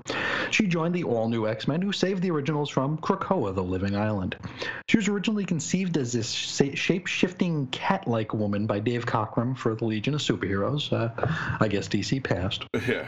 Um, it was revealed that she was a pickpocket growing up in Kenya who just so happened to try and pick Professor X's pocket. A little while after joining the X Men, she would become something of a mentor to Kitty Pryde, who really didn't like it when she got the mohawk. Uh, she really reacted poorly to that. Uh, she reacted less poorly. After all the outfits Kitty Pryde, you know, all the looks she had. I, know, mean, come on, let, let her have a little, you know, hair change. No big deal. no, she, she was less upset with Storm saving her from the Morlocks. Uh, not sure which order these events happened, but they definitely did happen. All right. Uh, now, Kit- Kitty's reaction to Storm's mohawk look was based on artist Walt Simonson's daughter's reaction to seeing her father beardless for the first time. I guess she freaked out and ran out of the room. Um, now, the mutant Gizmo Whiz Forge created a power nullifier and was planning on zapping Rogue with it in order to get her powers under control. He hit Storm instead, and uh, she was left powerless for a little while. Even depowered, she was able to best Cyclops in a one on one fight to take over leadership of the X Men. This was Uncanny X Men number 201, also notable as being the first appearance of Scott's son, Nathan. Let me tell you, you're getting your butt kicked by a depowered mutant. Yeah. yeah, you're, you're pretty much yeah. You, you deserve to uh, abdicate. I think. Yeah. Uh, she spent some time in another dimension with Forge in a story called Life Death, and it's here that her powers returned. Following Fall of the Mutants, Storm would be one of the Outback X Men. She'd be regressed into a child state by Nanny, who we will meet later, and she was rescued by Gambit in his first appearance, and more on him later on, too. During the extin- Extinction Agenda, Storm is brainwashed by the Genoshan magistrates. But everything's cool by the end, and Storm's an adult again. Following the Muir Island saga, Storm became leader of the X Men's Gold Strike Force. Now we talk about Iceman, real name Bobby Drake, first appearance in one of the original five X Men number mm-hmm. one, September 1963 cover date, created by Stan and Jack. Created, according to Stan Lee, essentially as a copy of the Human Torch, but cold. Following the first 66, Bobby, Bobby would join the Champions alongside fellow X Man Angel. Champions writer Tony Isabella hoped to write a buddy series with the two, but Marvel editorial insisted it be an entire team. He joined Bobby would join the Defenders when the Champions went defunct. On television, he became one of Spider-Man's amazing friends. Yeah, I remember that. Probably better than any of this. Uh, the launch of X Factor brought the original five back together, and Bobby, being an original X-Man, was part of that. During his time in X Factor, Iceman had his powers supercharged by Loki and had to wear an inhibitor belt to keep himself under control. Following the Muir Island saga, Bobby would return to the X Men proper on the Gold Strike Force. We got Nightcrawler, real name Kurt Wagner. First appearance, Giant Size X Men number one, May 1975, cover by Len, uh, Len Wein and Dave Cockrum. He, like the rest of them, joined the all new X Men who saved the originals from Krakoa, the living island. Uh, though he was originally conceived by Dave Cockrum as a member of DC's Outsiders, Uh, not those outsiders. or those Outsiders. No, uh, this was a team that was set to spin out from the Legion of Superheroes. If you see, hear the name Dave Cockrum and DC, Legion of Superheroes must be the only thing that follows. Uh, DC editor Murray Boltinoff passed because he thought the character was too funny looking. There's no funny looking Legionnaires, right? I know. Come on, those are a very serious group. um, stuck around the X Men until he was knocked into a coma during the mutant massacre. And as he was recuperating, the X Men died in Dallas during the fall of the mutants. From here, he'd hook up with Excalibur, where he'd remain up to and past this storyline. Back to the story. We got Sabretooth going, After all, we traitors like to stick together. The Rogue says, Did any of y'all recognize this stranger? Magneto goes, Only for what he is, Rogue. Like ourselves, a mutant, persecuted and hunted by his own kind. Step away from him, Eunice. Now, so say the X Men. And then Sabretooth lets Wild Child off his leash. Oh, yeah. Leash? Sabretooth leaves a Wild Child around on a leash. Forgot that. Uh, Blink goes to hop into action, but Sabretooth cuts her off. Get back, Squirt. This feels very much like the usual Wolverine buddies up to a teenage girl gimmick we've seen a few times in the Prime X Men books. I think this is sort of a take on that, right? Gotta be, gotta be, yeah. Now, one of the Infinites sneaks up behind Rogue. However, Nightcrawler bamfs in and swipes the baddie's spear. He says, My, what a big spear you have, mein Freund. What the? I'll take that, danke. Now, the frazzled Infinite immediately surrenders. Rogue's all, screw you anyway, and socks him good for, for no reason, I guess. Now, the Yeah. Infinite goes. They even like trying to like warn her off, like, no, no, no. Bam. Just go do it. now, the Infinite goes flying right into a wall made out of Morph. Morph changes into a wall and takes the impact. Now, Storm does some stormy stuff to eliminate the other Infinites. Meanwhile, Eunice has snuck up behind Magneto and places a gun against his helmet. He says, Plastic gun, Magneto, filled with non-ferrous shells. One twitch and you're a foot the short. You heard me. Call your X-Men off or be a martyr. I win either way. Suddenly, Eunice is overcome with ice. And a decidedly Swedish accent. But anyway, he says, Come on, make a ch- choice. I'm not c- kidding. What? I uh, c- can't m- move. F- freezing. No, no, no! Eunice has gone to pieces. And then Iceman says, The big man's gotta find better enforcers. These guys go to pieces too easy. I can't believe you let him get the drop on you. I was in no danger, Iceman. Pietro would have intercepted the bullets with ease. This time, how about losing this death wish attitude? We won! Celebrate! And unfortunately for, well, everybody, this invites Magneto to go full blown soliloquy on us. Once more, the X Men stand victorious atop the ashes of those who have paid the ultimate price for genetic intolerance. The soldiers of Apocalypse jackboot ever forward, each with each step crushing any hope that humans and mutant might someday exist in harmony. Magneto thinks about how he too once believed in the concept of Homo superior and how that all changed.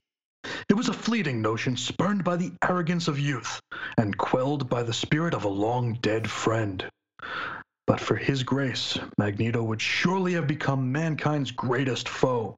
His name was Charles Xavier, and he was the greatest man I have ever known. And he continues, yeah, yeah, really, he keeps going. Xavier had a dream, a vision of racial unity. Again with the race here, I mean, are mutants really just another race? And then I if don't know. if so, so there's like white mutant, black. Yeah, is that can you, how like, it check works? that off You on a know, job I don't really get it. With his dying breath, he entrusted the deliverance of his dream to me. Twenty years later, I imagine him looking down from the heavens at what his world has become and wondering why I have failed him so miserably. Thankfully, Blink interjects here and asks, asks the boss to maybe check in on their mysterious stranger. You see, Sabretooth's trying to question him, and it's going about as well as you might expect, very violently and meanly. Uh, Magneto approaches, and the man unhoods, revealing himself to be Bishop, the real name Lucas Bishop. First appearance in Uncanny X Men number 282, November 1991. Cover date created by Jim Lee and Whilce Portacio. We meet Bishop when he was a member of the XSE, that's Xavier's security enforcers from the far flung future. Flanked by fellow XSEers Malcolm and Randall, we assume their last name was Redshirt. Bishop came to, we, we never see them again, uh, came to the 20th century to chase down the time traveling baddie Trevor Fitzroy. He'd be invited to join the X Men, a team who saw he saw as legends during his youth. Bishop lunges toward Magneto. You murderer! Your fault! All of it! What? Legion. Warp time! Killed Xavier! Let him die! Not our world! All twisted! Your. Your fault! And Magneto is unmoving, and suddenly Bishop gets a bit woozy and eventually falls asleep. Sabretooth goes, That's a magnetic trick. How'd you do that? By slowing the blood flow of iron to his brain. You Couldn't have done that to Eunice like a minute ago? Right. Like, what's the deal? Did you know him? Of course not. Thought you recognized him. You were mistaken. To the compound. Now. Mistaken, my Harry. And scene. uh, we shift over to a laboratory where decidedly more gray, um, where decidedly more gray Hank Beast McCoy is performing some very painful procedures to the Blob. Let's meet them right now. We got Dark Beast, that is the alternate Beast we're looking at. Mhm. Real name Hank McCoy, first appearance X Men number one. That's that September 1963 book by Stan and Jack. One of the original five, Beast was initially without fur. Uh, he had some oversized mitts and feet, though. He could kind of move around like a gorilla. Following his tenure with the X Men, read once they stopped putting original stories in the X Men book, Hank would get himself a job at the Brand Corporation, a subsidiary, subsidiary of the evil Marvel Corporation, Roxxon, as a research biologist. He'd create a serum which was considered such an advance that folks wanted to steal it. And when they came to steal it, Henry did what any right minded scientist would do he drinks it. This, Mhm. this was it Amazing Adventures number Great 11. idea. Yeah, March 1972. Why not, right? It's our last chance. I guess let's let's see what flavor of code red this is. So, uh, this is how Beast first got furry, though he was more gray than blue at first at this point. Uh, he'd mastered the art of rubber manipulation and mask making overnight and would wear a Hank McCoy mask in order not to scare the bejesus out of those around him, which really was just hilarious to think about. Yes. uh, also, a painful looking harness to straighten his hunch.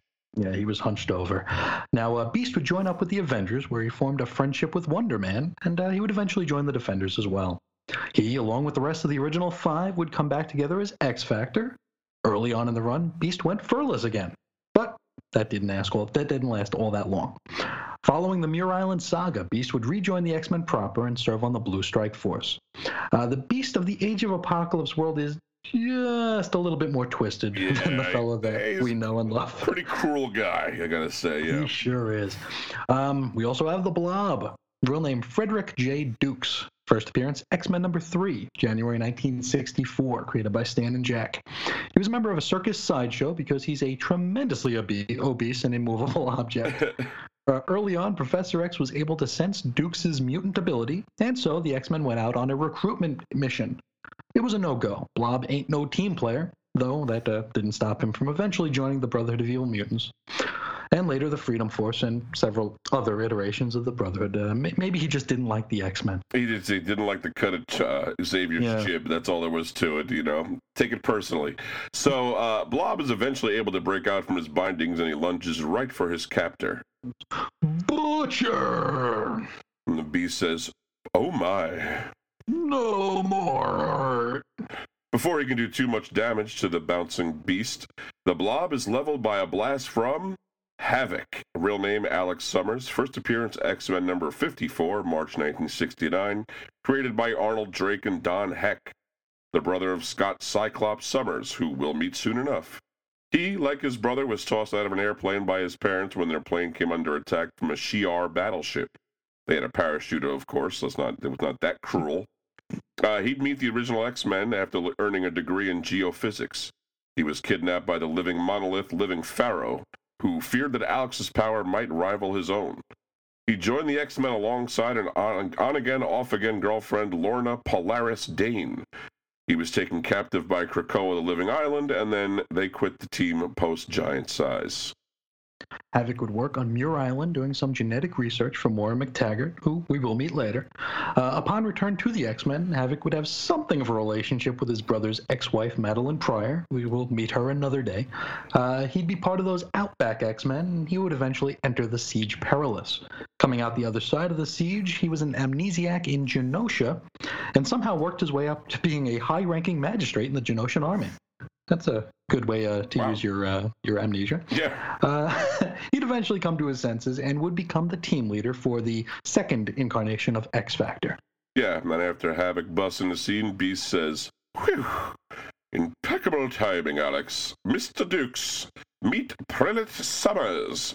We call him Havoc, as in Rex. Yeah, I never would have figured that out. Um, now, Havoc goes to give the blob another blast for good measure. However, Mr. Dukes is quick to grab the beast and hurl him right in his direction.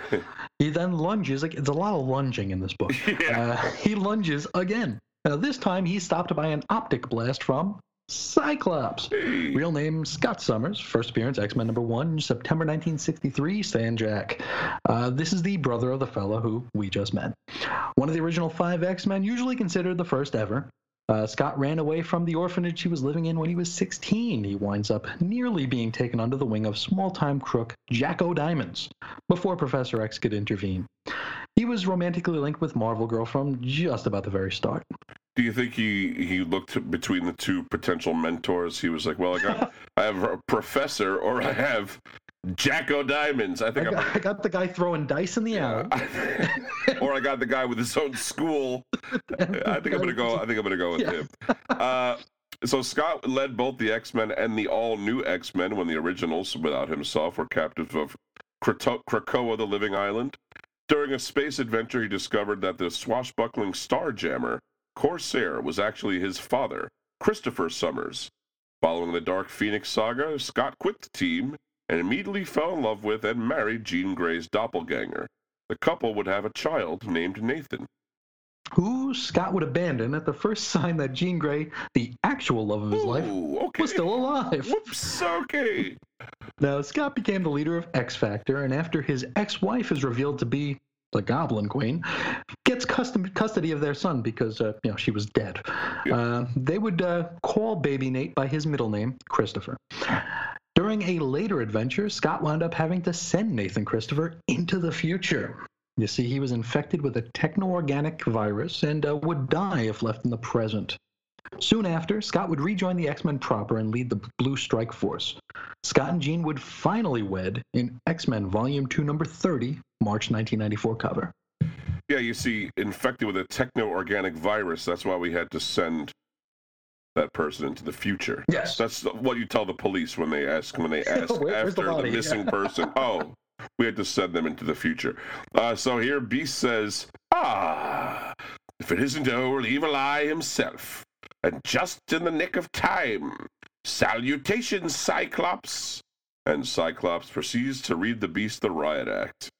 Well, before we go on, it's worth mentioning here that a lot of the differences of appearance here is if if you had like long hair in the real universe, you had short hair now, and if you have short hair in the universe, Yeah. yeah, vice versa. So Cyclops has very long hair here, and he only has one eye. So the visor only covers the the, the ruby quartz is only over one eye. And, and it's more of like it looks more of like a pair of eyeglasses or something. Yes. It's uh It does. like like everyone seems to have acquired more hardware in this universe in general, right? Like We we ditched the pouches for hardware. got a lot of stuff on you, yeah.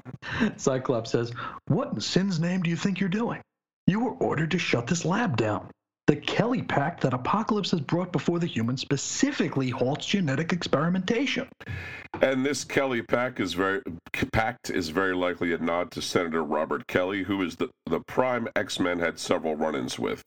Uh, Robert Kelly first appeared in X Men number 133, May 1980 cover date. He was created by Claremont and Byrne. An anti mutant activist spurred on by some visual trickery from Mastermind to believe he was being attacked by the X Men. He became a backer of Mutant Control Act and Project Wide Awake. It was his murder that led to the dys- dystopian future of Days of Future Past. Good thing that never really happened, considering where we are now. Uh, named after one of Claremont's professors at Bard University, the poet Robert Kelly. Fellow Bard University alum is, of course, Bob Han- Haney's nephew, Chevy Chase. So it always, Hey, it always comes is. back to Chevy Chase, doesn't it? uh, oh, and the what in Sin's name is probably referring to Mr. Sinister. Yeah, we'll meet him in just a sec. Uh, now, it's made clear fairly quickly that the Summers brothers' relationship is rather icy on this Earth number 295. Yeah, Havoc says, I'm the head of security. I make the reports if they need to be made, and I take my responsibilities seriously. Not like some pampered brats who breeze in from the pens just to throw their weight around. And if I hadn't come, little brother, what then? I could have handled it, you insufferable. Then from off panel, Mr. Sinister says, Aha, lads, haven't I raised you better than this? Will the Summers brothers ever get along? I was hoping you'd do like a Frankenfooter for him. uh, now, Mr. Sinister, real name Dr. Dr. Nathaniel Essex. First appearance, Uncanny X Men number 221, September 1987, created by Chris Claremont and Marc Silvestri. We were introduced to Sinister while he led the Marauders, those bad guys that were responsible for slaughtering many a Morlock during the Mutant Massacre. He was originally conceived as a very strange and special young boy. Yeah, about him, Claremont says Dave Cockrum and I went over ideas, and what we were coming towards was a mysterious young boy, apparently an 11 year old, at the orphanage where Scott, you know, Cyclops, was raised, who turned out to be the secret master of the place. In effect, what we were setting up was a guy who was aging over a lifespan of roughly a thousand years. Even though he looked like an 11 year old, he'd actually been alive since the mid century at this point. He was actually about 50. He had all the grown up urges. He's growing up in his mind, but his body isn't capable of handling it, which makes him quite cranky. And of course, looking like an 11 year old who'd take him seriously in the criminal community. So he built himself an agent in a sense, which was Mr. Sinister. That was, in effect, the rationale behind Sinister's rather, for want of a better word, childish or kid like appearance. The costume, the look, uh, the face, it's what would scare a child. Even when he was designed, he wasn't what you'd expect in a guy like that. Which is actually a lot more interesting than what we actually got. I gotta say, It's true. I like true. I like the background than the actual, but that's fine. It's very true. And uh, uh, of course, it's Claremont, so we have to talk about the urges. Yes, always. now, something that uh, that something that stuck from uh, the original uh, plot here was Sinister's obsession with Summers' DNA.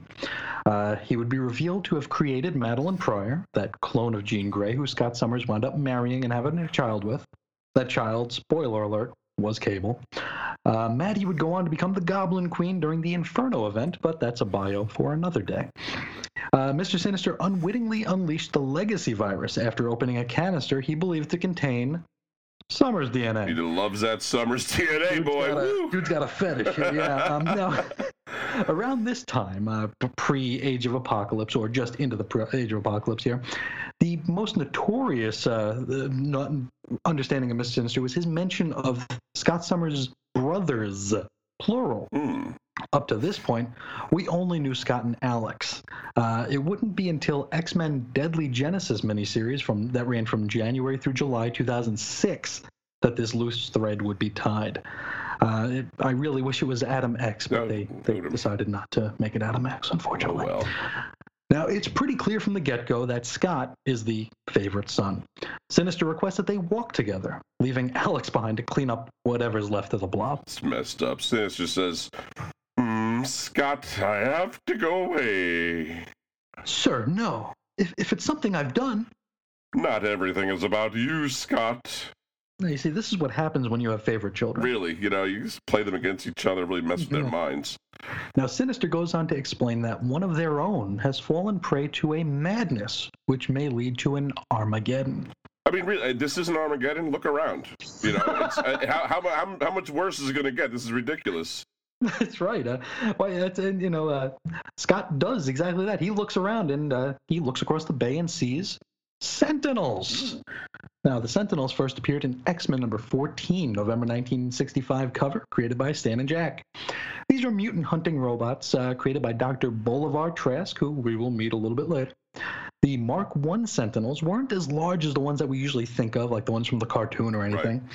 Uh, unless, of course, you're thinking of the Mark Ones. I I guess. usually am not, but yeah, that's a few people are. now, the Mark II Sentinels were created by Bolivar's son, Larry Trask. Larry, a mutant, wore a medallion around his neck that, neck that blocked the Sentinel's sensors. Didn't know he was a mutant either. Uh, the Mark IIs were defeated when Cyclops suggested they fly into the sun. okay. Yeah, why not? Mark, Mark threes were created by Dr. Stephen Lang, a federal mutant researcher under Project Armageddon, which doesn't sound ominous in the slightest. Good lord. Uh, there was also a Project Wide Awake and Nimrod, just robots hunting mutants. You know how they be. That's what they do. Uh, the Sentinels are flying right past the window of Manhattan's Heaven nightclub, a neutral zone that welcomes both humans and mutants, and it's run by none other than Angel, whose real name is Warrington, Warren Worthington III. First appearance, X Men number one, September 63 cover by Stan and Jack. One of the original five. Following the first 66 issues of X Men, Angel would join the Champions. But he would return to the X Men not too long after that, and he'd also join the Defenders, because why not? That's kind of what you have to do, right? Yeah. As you Make the cycle, rounds. as you Yeah. cycle through the teams, you're going to hit defenders eventually. Uh, he'd rejoin the rest of the founding X Men and X Factor. Warren lost his wings early on and was believed to have committed suicide shortly after that. He was actually taken in by Apocalypse and transformed into the razor winged Archangel. Archangel, sorry. He was also Apocalypse's Horseman of Death. He'd eventually come to his senses, sorta, and rejoin his pals, and Angel had a constant struggle controlling his bloodthirsty metal wings. Following the Muir Island saga, Archangel would rejoin the X Men and serve on the Gold Strike Force. Yes, Angel holds a glass aloft and goes, A toast to the mechanical arm of the human resistance and the shortness of its reach. Af- After that, doing my little bottom to it. Yeah. Uh, now, he introduces tonight's entertainment a singer named Scarlet. Say. The Scarlet Witch, yes. Oh. Now, real name Wanda Maximoff, though referred here as Scarlet McKenzie. Uh, first appearance X Men number four, March 1964, covered by Stan and Jack.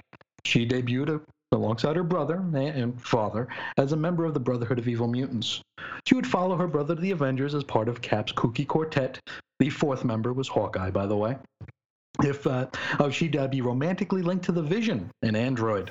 They even had some kids together, sort of. Sort of. Uh, during her time with the West Coast Avengers, Wanda would briefly be corrupted by Magneto. This was following Vision Quest, a story wherein the Vision lost his humanity, so she wasn't exactly in the good place to uh, begin with. She'd get over it, though. Uh, going into the Age of Apocalypse, Wanda was still a member of the Avengers. Uh, it's worth noting that the Mackenzie surname mm, belongs to a certain Submariner. Hmm. So, as she takes the stage, Warren's approached by an associate who we know to be Karma, real name Xi'an Coy Manh. Uh, first appearance Marvel Team Up number 100, December 1980, cover date created by Chris Claremont and Frank Miller. One half of a pair of psychic twins who offer an adventure with Spider Man. Was recommended as a potential New Mutants member to Professor X by Reed Richards. While under control of the Shadow King, she ate a lot and became morbidly obese. Mhm. She'd eventually leave the New Mutants to search for her lost siblings. Now, Karma informs her boss that he has a guest, she refers to him as the Cajun, but we know him better as.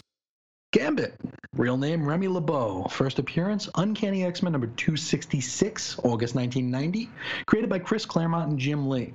It's worth noting that his first published cameo appearance was actually in Uncanny X Men Annual number 14, July 1990 cover, which featured art by Mike Collins. Now, he's a thief from New Orleans who was prophesized to unite the Thieves and Assassins guilds. And stories that have guilds in them with Gambit are very, very boring. Usually boring. pretty boring, yeah. Oh, the He's worst. one, he's one of these characters to me that's always good in on paper. Oh, I guess Yeah. he is sort of um, always good in theory than he is uh, in There you Uh, though it hadn't yet been revealed, Gambit led the Marauders into the Morlock tunnels for the Mutant Massacre. This would eventually be revealed in Uncanny X-Men number 350, though by then we'd already all figured it all out. Remy would join the X-Men shortly before the original five returned to the fold and was romantically linked with Rogue. Prior to the Age of Apocalypse, Gambit was on the X-Men's Blue Strike Force. Hello, Gambit. It's been a while since the Louisiana culling. How have you. Let's cut to it, Angel. I need to talk to Magneto now. And what makes you think I can help you? Because Angel spelled sideways as angle. If anyone knows to get to him, it's you, for sure. Honey child. Um, Gambit is able to convince Warren to give him a hand. After all, he owes him one for something that went down in Louisiana. Uh, now, this conversation is being watched via a nearby window. Behind it stands Sebastian Shaw. First appearance, X Men number 129, January 1980, cover by Chris Claremont and John Byrne. He is the Black King of the Hellfire Club and a key part in the corruption of Phoenix into Dark Phoenix back in the long ago. Prior to the Age of Apocalypse, Shaw was killed by his own son, Shinobi Shaw. This happened in X Factor number 67, June 1991 cover date. He eventually gets better, but not until this story's over with. Did his son kill him because he named him Shinobi Shaw? You had anything to do with it? He had a Sega fixation. He was like, you son of a... You know, I like Sonic. Anyway, uh, back in what's left of Westchester County, we rejoin the X-Men. Rogue enters a nursery and checks in with Nanny. First appearance was X-Men number 112, August 1978 cover date, created by Chris Claremont and John Byrne. Now Nanny is there keeping an eye on Charles Lehnsherr. Real name is Charles Lehnsherr. First appearance was this very issue, X-Men Alpha number 1, February 1995 cover date. Magneto and Rogue take young Charles and put him right to bed. And that's what I call quality time. Yep, you get home, send him to bed. Go to bed now. Magneto goes, Nanny will tuck you in, and Mother will keep will help you with your prayers. Mother? Now I lay me down to sleep. I play the I pray the Lord my soul to keep. If the magic come before I wake, I pray the Lord my soul to take. Got a note here that due to Rogue's uncontrollable powers, she has never actually touched her son without gloves. Never kissed him, all that stuff. It's pretty bleak, but nothing new to the No, X Men. that's everyday everyday trials for them. Yes. also, the prayer, Now I Lay Me Down to Sleep, is a bedtime prayer from the 18th century, uh, usually attributed to Joseph Addison, an English essayist, essayist and poet that has had a number of different versions throughout the years, uh, but the sentiment is usually the same. Uh, so maybe Rogue's is just as valid as uh, Sure. one in our world. Why not? Now, uh, our man Bishop is back among the awake, and he wants answers. yeah, he says to Magneto, "You Tell them. Rogue says, Tell us what? I was there. I saw your crime. Erik, what's he going on about? Tell them exactly what happened to Charles Xavier Magneto. Magneto ain't having none of it, and he just KOs Bishop with a magnetic blast. Uh, he does have an idea, though. He says to Rogue, The X Men's telepathic options have been sorely limited. The only power that can reach into our stranger's mind is yours. And scene again. Hmm. And so we shift over to wherever the hell Mr. Sinister went off to. We'll call it elsewhere because that's what the caption says. And he is greeted by Abyss, real name Nils Styger. First appearance right here, baby. Hey. Uh, this is a uh, Horseman of Apocalypse. Uh, that's all we really need to know for now. Uh, we'll, we will learn a little bit more about him later. yeah, Sinister says, Amusing yourself, Abyss? Always. We have been summoned. The Master waits with his most trusted subjects. Where is Mikhail? Now, the Mikhail he speaks of doesn't appear here, but we'll meet him anyway. It's Mikhail Rasputin. First appearance, Uncanny X-Men number 285, February 1992, created by Jim Lee, Whilce Portacio, and John Byrne. A cosmonaut and brother to Colossus and Magik. During one mission, he was yanked through a dimensional rift and uh, wound up on a strange planet. He assimilated pretty quickly and uh, would even marry one of the locals. A rift reopened during a civil war, and Mikhail was the only one with the power to close it. When he did, the backlash wound up killing a whole lot of folks, including his wife. Uh, with the aid of the X Men, Mikhail returned to Earth. And as you might imagine, he lost his mind. Uh, he'd stay with the Morlocks for a bit and become a real thorn in the side for the X Men. Well, it looks here like Mikhail has snubbed the Master. That's okay, though. At least the truant officer of the damned has shown up, otherwise known as Holocaust. Real name? Nemesis. I mean, what, what, anyway, uh, first appearance, holy smokes, right here. What a, this is a collector's item, special Uh-huh. number, number one issue, bagged and boarded. Uh, though he did get a mention in 1983's Stryfe's Strike file at one shot. Apocalypse's son, and that's all we need to know for the moment, It would later be referred to simply as Nemesis, probably for the reasons you're all thinking. Mm-hmm. Yep. A little too hot for uh, Yeah, hot for comics. Maybe Holocaust was not the best name. Probably not. And, and you know, especially when because this guy has an action figure too. You don't want that on a pic uh, on a toy. Plus, plus Um, you have a character also that he interacts with that was actually like in the actual In the- Holocaust. So that we can pretend it didn't happen at all, you know, like anyway. Uh, they are then joined by the master and ruler of America himself. You know, Apocalypse. oh, that guy. Yeah, real name En Sabah Nur. First appearance, X Factor number 5, June 1986. Created by Bob Layton, Louise Simonson, and Jackson Guice. Now, we meet Apocalypse when he was revealed as the super secret leader of the Alliance of Evil, though it almost wasn't to be. The outgoing X Factor writer Bob Layton originally planned to reveal this leader as being the Owl Which is hilarious. from Daredevil. Yeah. I almost did, was this ever a what if where they where they played with this story? if, I, if not, it needs to be. I'd love to see it. Yeah, just like just No. whatever. Now, the incoming X Factor writer, Louise Simonson, was given express instructions by editor Bob Harras that this reveal had to be a little bit more exciting than a D level Daredevil.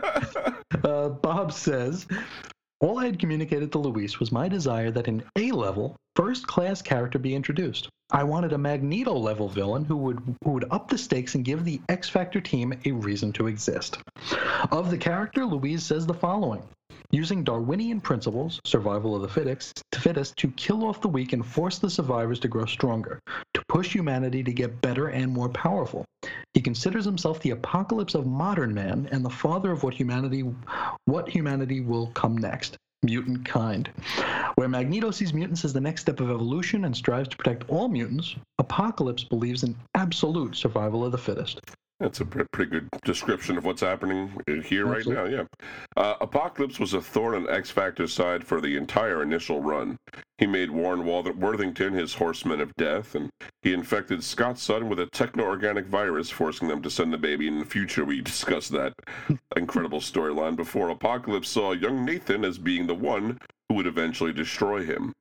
There was also this really big deal concerning the 12, which Marvel let dangle for over a decade and totally screwed the pooch on around the turn of the century. Apocalypse was thought to be dead just prior to the Muir Island saga, though he popped up again during the Executioner's song.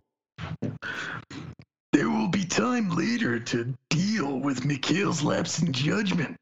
We will find him as we sift through the ashes of the earth. Then the moment has truly come. The forces of the Brotherhood are indeed in place for the final strike, Sinister. As we purge the country, so now do we cleanse the globe.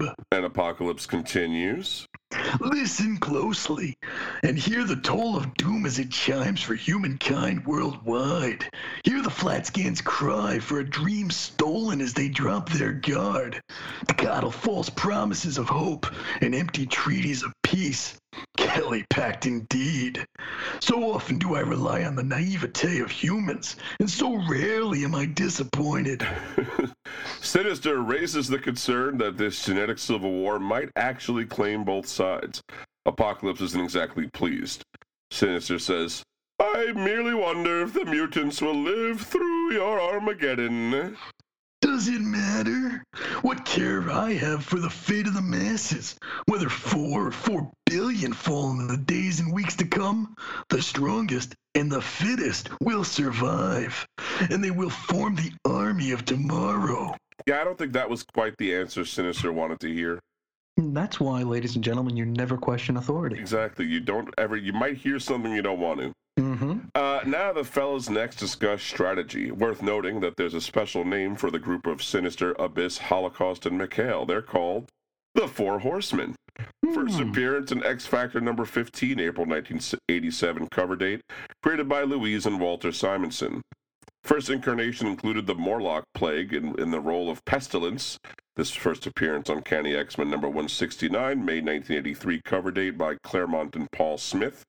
Abraham Kieros' War, his first appearance in X Factor number 11, December 1986 cover date, created by the Simonsons. Autumn Rolfson as Famine, first appearance in X Factor number 12, January 1987 cover date, created by the Simonsons. And finally, in the role of Death, a D-winged and then re-winged with meaner wings, Warren Worthington III, though he'd eventually be replaced by the Morlock Caliban. First appearance Uncanny X-Men number 148, August 1981 cover date, created by Claremont and Dave Cockrum. So, not the ones we just met at all. Four different No, people no, no. entirely. uh, the the scene concludes with Mister Sinister silently pondering some of his personal scheming, which might land him in hot water with the man in charge. The next scene opens in London, where a cloaked man finds himself the target of an attack. Whoa, deja vu, man, just like the beginning. Uh, a buffed out fella in a torn trench coat and headband lunges at the more lunging too, lunges A lot at of the lunging. man. Yeah.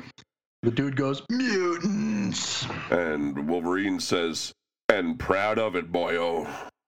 He says this as he unleashes his claws with a snicked with a C. Yeah, isn't that weird? That stuck with me too. I was like, yeah, that's a little strange, but whatever. Uh, and of course, this is Wolverine, but for now, we'll call him Weapon X.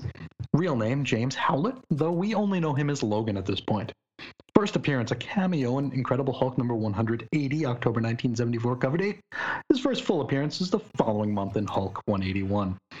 Marvel editor in chief Roy Thomas asked uh, writer Len Wein to devise a character specifically named Wolverine, who is Canadian and of small stature and with a Wolverine's fierce temper. Wolverine would be part of the all new X Men who were assembled in giant size to rescue the originals from that very same Krakoa the Living Island. He'd uh, be a member of the X Men from this point on, with breaks every now and again, until having his adamantium forcibly removed during the Fatal Attractions crossover. As we head into the Age of Apocalypse, Wolverine has bone claws and he's doing the loner thing. For a whole lot more on Wolvie, as well as his first appearance, check out Cosmic Treadmill, episode 31 in the archives. And, you know, I think this guy might come up in the conversation again in the coming weeks. Yeah, we probably. Fill in any blanks that are left. I see. I seem to recall uh, people thought he was all right in the '90s. He was had a They dug him. yeah. They dug thought him. he was okay. Hey, He was no Lobo, but he was okay. yeah, really. uh, Wolverine's accompanied by Jean Grey. First appearance X Men number one, September '63 cover by Stan and Jack. Yep, one of those original fly, five romantically linked to Cyclops from just about the very start. uh, leered at creepily by just about everyone else, including Professor Xavier, for the Mhm. most creepy part of it. But yeah, she was always getting hit on, uh, especially in the early issues. Following the first 66 and the rescue from Krakoa by the all new team in giant size number one, Jean would remain with the team but would start acting rather oddly. During the Phoenix saga, it would appear that Jean Grey died and was reborn as Phoenix, who iconically burst from the waters of Jamaica Bay. She would be corrupted by the Hellfire Club and would burninate a planet full of asparagus shaped aliens. I hate burned asparagus, personally. Mm, no. Uh, she would lead to the Dark Phoenix saga, or this would lead to the Dark Phoenix saga, wherein Jean would sacrifice herself. For more on the uh, editorial mishigas regarding this, check out both Weird Comics History Episode 6 at the John Byrne bio and Cosmic Treadmill Episode 71, which is really more or less a Jim Shooter biography. Indeed.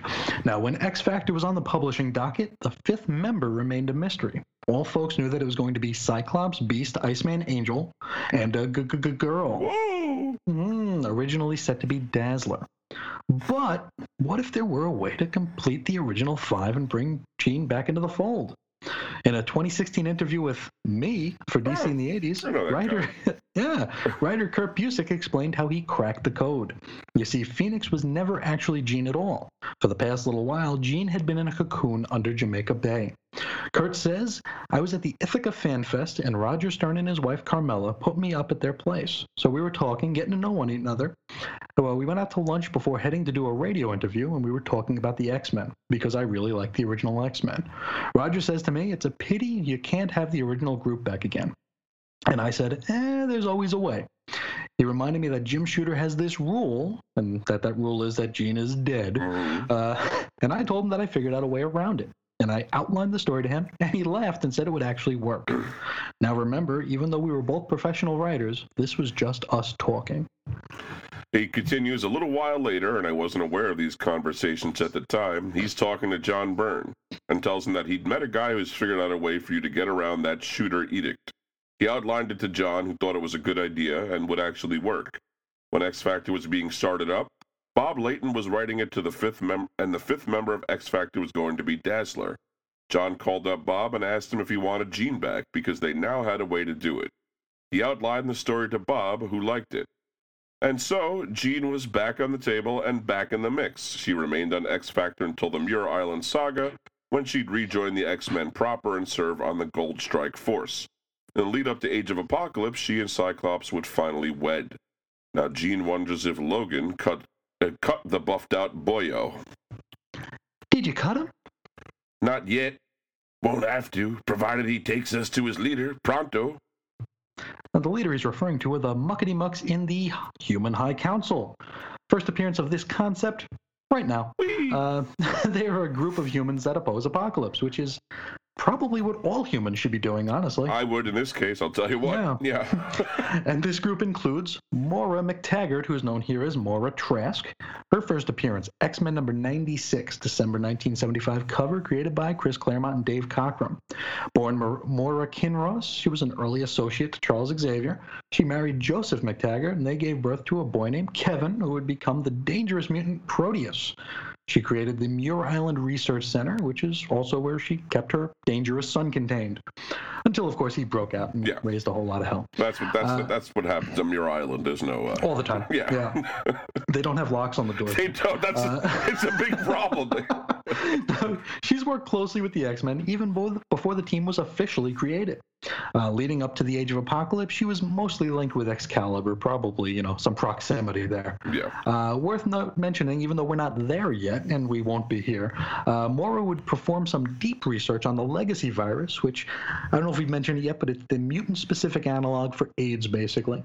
And uh, Mora would wind up being the first human to both catch and die from it. Oh wow, yeah. It's a totally fatal disease, right? Basically, Yep. what, what they gave to characters when they wanted to stop writing them. I felt they were like, just give them that old legacy virus. There we go. Uh, Bolivar Trask is also in the group. This his first appearance was X Men number fourteen, November 1965, cover date, created by Stan and Jack, human anthropologist and creator of the Sentinels.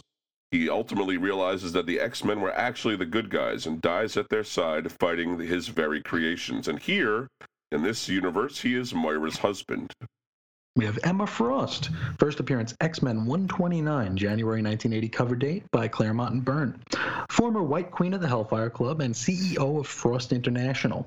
She becomes the chairman of the Board of Trustees and headmistress of the Massachusetts Academy, from which she leads the Hellions, a team of young mutants which are basically competition for Xavier's own New Mutants. In a battle with Trevor Fitzroy in issue uh, 281 of Uncanny X Men, the Hellions are slaughtered, and Frost is left comatose. Uh, the X Men take her in and nurse her. After having some comatose fun with Bobby Drake, Emma wakes up just in the nick of time for the Phalanx Covenant. After which she becomes the headmistress for Generation X at that very same Massachusetts Academy. Here in the Age of Apocalypse, she's depicted as having a large portion of her head shaved, the result of a lobotomy that eliminated her mutant abilities. And then Brian Br- Brian Braddock, whose first appearance was in Captain Britain number one, October 1976 cover date, created by Chris Claremont and Herb Trimpe. Born and raised in the small town of Maldon, Essex, Brian Braddock inherited a fortune from his wealthy parents and then got into a motorcycle accident. Uh, Merlin and his daughter Roma came to Brian's broken form and offered him the Amulet of Right or the Sword of Might, and he chose the amulet and became Captain Britain. Come on, dude. Uh, following the fall of the mutants and the arrival of the surviving X Men, he became a leader of Excalibur and ran the operation out of his lighthouse. Now, Weapon X and Jean meet up with uh, meet up with this team here inside of Big Ben, or whatever's left of Big Ben. Actually, yeah, it's a wreck. In order, it is destroyed. Uh, in order to hand over some data rods that they'd gotten from Mister Sinister. I mean, they're just like you know, big discs or something. Yeah. Make it seem so, make it seem such like a special thing. Hmm. uh, that's what he was brooding about in the last scene, though. Obviously, Mhm. Mr. Sinister wanted this to, this handoff to happen. Uh, Moira hands them off to Emma and Brian, and they leave. And Logan and Jean have a chat that fills in a few blanks. What if we made the wrong call by agreeing to work for Sinister? How can we even trust him? We'd be fools to, yeah? If we didn't know how much he stands to lose if Apocalypse gets his way. You know Sinister better than any of us, Red. Without you, we have no plan at all, eh? We do what he ha- we do what we have to. This world of pain won't last forever. And with that, they kiss. What? Hmm. What they don't realize is they're being watched by another member of the Human High Council. This is Mariko Yashida. First appearance X Men 118, February 1979 cover, created by Claremont Byrne. It's a former love interest and fiance to Wolverine, and also the half sister of the Silver Samurai. She was poisoned by an assassin in the employ of Matsuo Tsuraba. Tsur, sorry, I practiced this one too. Surayama, yeah. Sorayaba in uh, Wolverine number 57. This is July 1992 cover date. And uh, she asked Wolverine to kill her in order to avoid the uh, painful death of poison. And that's exactly what he did. Every year hence, Wolverine would find Matsuo wherever he was and sever a single one of his body parts. And I just want to say really quickly that I think the big turnaround here with Wolverine and Jean Grey being together is that when Wolverine first came to the team, one of the big thorns in Scott Summers' Yeah. side was he kept hitting on Jean Grey. Laura, as you pointed out, every male ever on the X Men hit on Jean Grey, but uh, I guess he was a little more aggressive. Scott didn't like him, and that. And Jean showed a little bit of interest. And she so- that's right. She showed a little bit of interest, and he wasn't. He wasn't feeling that. So uh, this is sort of like a you know what might have been if they were together and the entire world was destroyed. Yes. So uh, back to Westchester, where Magneto shares his plan with the rest of the team. It's met with a pretty mixed reaction. Quicksilver goes, How wise is this? How desperate an act. You would risk your wife's sanity to glean insight from a madman? Before they can engage with the plan, the team is suddenly overtaken by a force emanating from Bishop. There's also a figure lurking in the shadows. Then Magneto's overcome by visions of a world not entirely like this one. And then he sees his first confrontation with the original five. This occurred, of course, in X Men number one, uh, September 63 cover date. Ja- Jack and Stan, you know the deal. Uh, as if we haven't said original five enough today, this is obviously referring to Cyclops, Marvel Girl, Iceman, Angel, and Beast. And uh, they first mixed it up with Magneto when he attacks Cape Citadel, a missile center. Another vision is his formation of the Brotherhood of Evil Mutants. Their first appearance, X Men number 4, March 1964, Stan and Jack. The Brotherhood has had several incarnations, which we will very likely elaborate on throughout this little series. Uh, these are the originals, though Magneto, Toad, Mastermind, Quicksilver, and Scarlet Witch. He also sees the Acolytes, their first appearance in X Men Volume 2, Number 1, October 1991, cover date created by Claremont and Jim Lee. A group of Magneto devotees who operated out of his space station, Asteroid M. Most notable member was Fabian Cortez, and he was a prick. He was indeed. Uh, he also sees that time that he was transformed into an infant by Alpha, the ultimate male, ultimate male, ultimate mutant. Uh, the first appearance of Alpha was Defenders number 15, September 1960. I'm sorry, 1974. Created by Len Wein, Sal Buscema, and Klaus Janson. Alpha is an artificial life form created by Magneto, who, upon becoming aware that he's being used for nefarious acts, repaid his creator by regressing him to babyhood. Uh, he then leaves Earth to explore the infinite cosmos. Other bits he sees is when he met Charles Xavier. Uh, also, that time that he and Rogue were an item on the Savage Land, uh, back around Uncanny X Men 275, April 1991. And uh, that time where Professor X was forced to give him that telepathic lobotomy. That was X Men Volume 225, number 25, October 1993. I mean, how could he remember that, even though it is another dimension? right? How, do you, how can you remember your own lobotomy? But all right, whatever. Then that figure lurking in the shadows jumps out of the shadows, Whoa. revealing himself to be Gambit, who we already met, so we don't need to meet him again. Uh, he pushes Rogue out of the way of the hinky energy stuffs.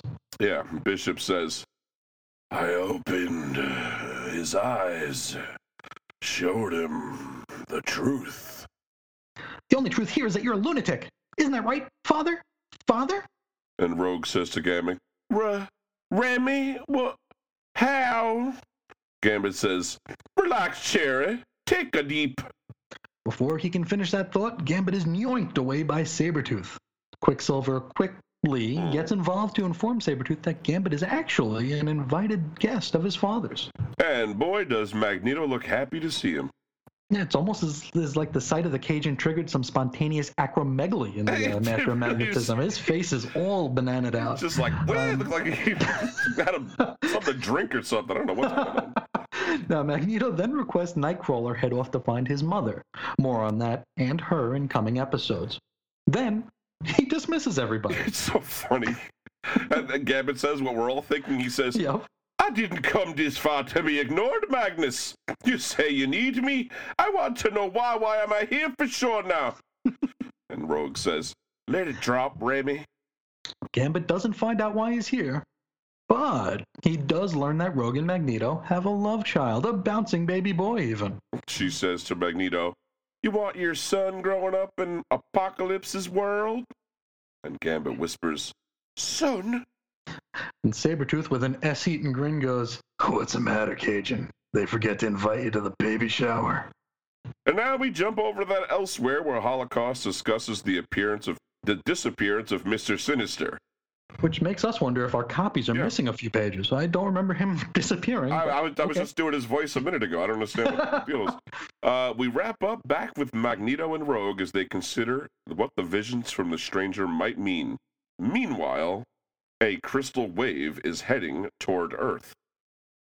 And that is X Men Prime. Yeah. But what's next? Well, you see, we've got Uncanny X Men, but not anymore. It's going to be Astonishing X Men. Hmm. X Men Volume 2 is going to be Amazing X Men. I love this one. Fa- X Factor becomes Factor X. Yeah, they're not all that. Not all of them are very uh, creative, folks. Uh, Here comes a good one, though. X Force becomes Gambit and the Externals. Excalibur becomes X hyphen Caliber. Calibre. Calibre, even, yeah, the, the uh, British version. Uh, Generation X becomes Generation Next. X Men Unlimited becomes X Men Chronicles, and it still sucks. Uh, Wolverine becomes Weapon X, and Cable becomes X Man. And next week, we'll be taking a look at the first issues of each of these books.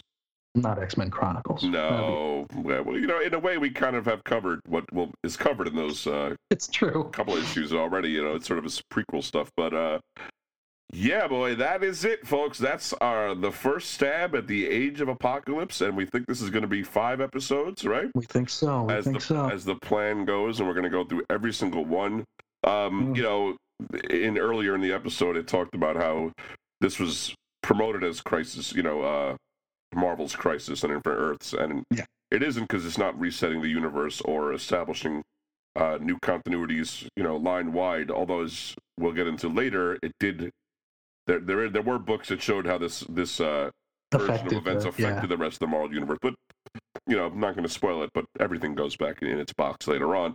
Uh, did just kill the next four episodes? but anyway, it, it is it is crisis in, in in my mind in the uh, extent that it's such a big event and always such a remembered, you know, linchpin. This is definitely a bigger, more sh- shattering event than Secret Wars Absolutely. or uh, a lot of the ones that came before it. So It Uh, wasn't it wasn't made clear initially that this was temporary. I mean, we all kind of we were like ninety percent sure it was Right. temporary, but you know, there was that other ten percent where it's like, I wonder what they're what they're doing here. It, uh, we weren't sure that things were gonna go back as neatly as they might. Well, they did new logos, new rebranding. They had done, you know, they had done a lot of work for new designs, and you almost start to think like how much of this is uh is going to stick around, and it, it didn't. You- But then, don't worry, it came back later. And if you if you read X Men Prime and then pick up an, a copy of Previews magazine, it doesn't show that it goes back. It's still it's still Age of Apocalypse stuff. Yeah. So you're you're looking like three or four months down the line, and it's still this different universe. So it's uh it was exciting. It was an exciting time and a little nerve wracking. yeah, I, I I love the idea, and I, I wish you Oh, know yeah. we we get more of these kind of you know little uh, forays into. Because they can do that, you know what I mean. This is the Sure. this is the direct market, so you can actually change the title for a little while, and that people will still buy it, and uh, they should play with that more. But anyway, and like I say, all a lot of these concepts that supposedly got you know reversed or changed, they all came back. They all came back to a one. They've all this whole series has been mined beyond anything. It is no longer Yeah. yielding any more ores or precious metals. So No, the novelty is is done. Yeah. no gems. But anyway, I'm thrilled to be covering it, and also to get back to uh, a little bit of X Men, which is sort of you know kind of your thing in a way. Yes, it was. But uh, if you would like to write to us uh, about the Age of Apocalypse, about Marvel Comics, the X Men, La- Scott Lobdell, Mark Waid, Roger Cruz, or Steve Epting, or anything we've talked about, you can write to us at weirdcomicshistory at gmail.com. Find us on Facebook at facebook.com slash cosmic history.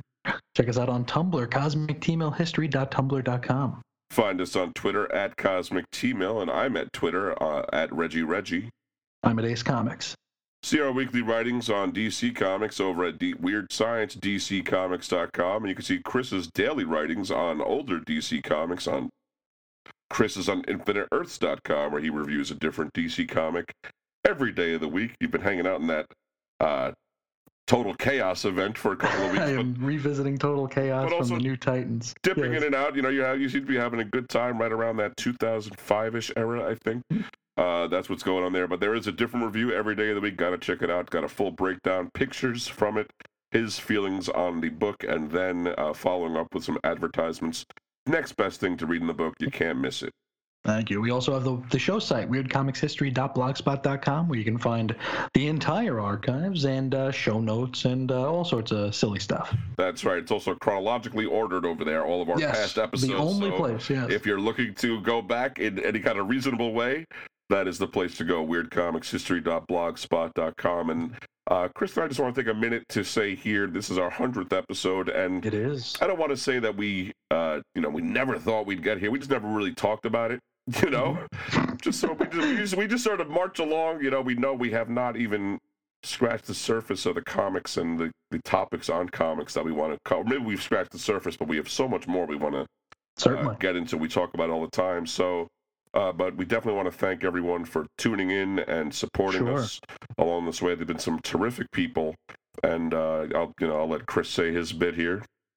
Yeah, we, we're always kind of cautious when we start naming people because we don't want to leave anybody out. But Right. uh, basically, if you've listened, if you've shared, if you've reached out, I mean, I, and, and if anybody's read the blog, they know that I get kind of mushy around milestones. So I'm going to try to sidestep that here. But, Sa- but you know, just save it for the 200th one. Come on. yes, we'll do that. But uh, no, no, thank you to everybody who's who's listened, who's reached out, who's said hello, who's shared us, who's liked us. Any of that stuff. Uh, we we appreciate every single one of you. Yeah, we really do. We really do uh, love to get to hear from you and to see, uh, you know, people getting interested in the same things that we do. Uh, Certainly. I'll just say, you know, our guiding principle for this whole podcast venture is to make the show we wanted to hear, and we are very glad that the, some other people feel the same way. So, uh, thanks for tuning in, and uh, we will, you know, keep pumping them out until we feel like we will no longer do that. uh, but I think that's all we got from this week, Chris. Got anything else for him? Nope. Just uh, just a big, big, big thank you. A big, wet, sloppy kiss and a hug, and uh, I'm gonna say until next time, folks. Keep it on the treadmill, apocalyptically. See ya. Well, I'ma tell you a story and I come out bluntly. Want an ugly child? Ain't nobody would want me. I used to walk around and get upset and upsetter till I figured out ways to make myself look better.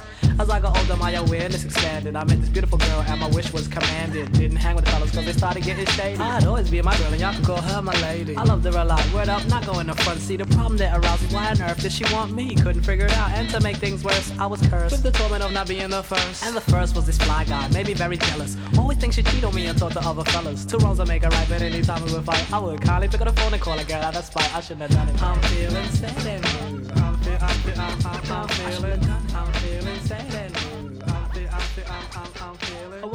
Right, so direct it was admiring. I tried to stop my love, but no, my love was not retiring. To catch her in a lie was near impossible tricky.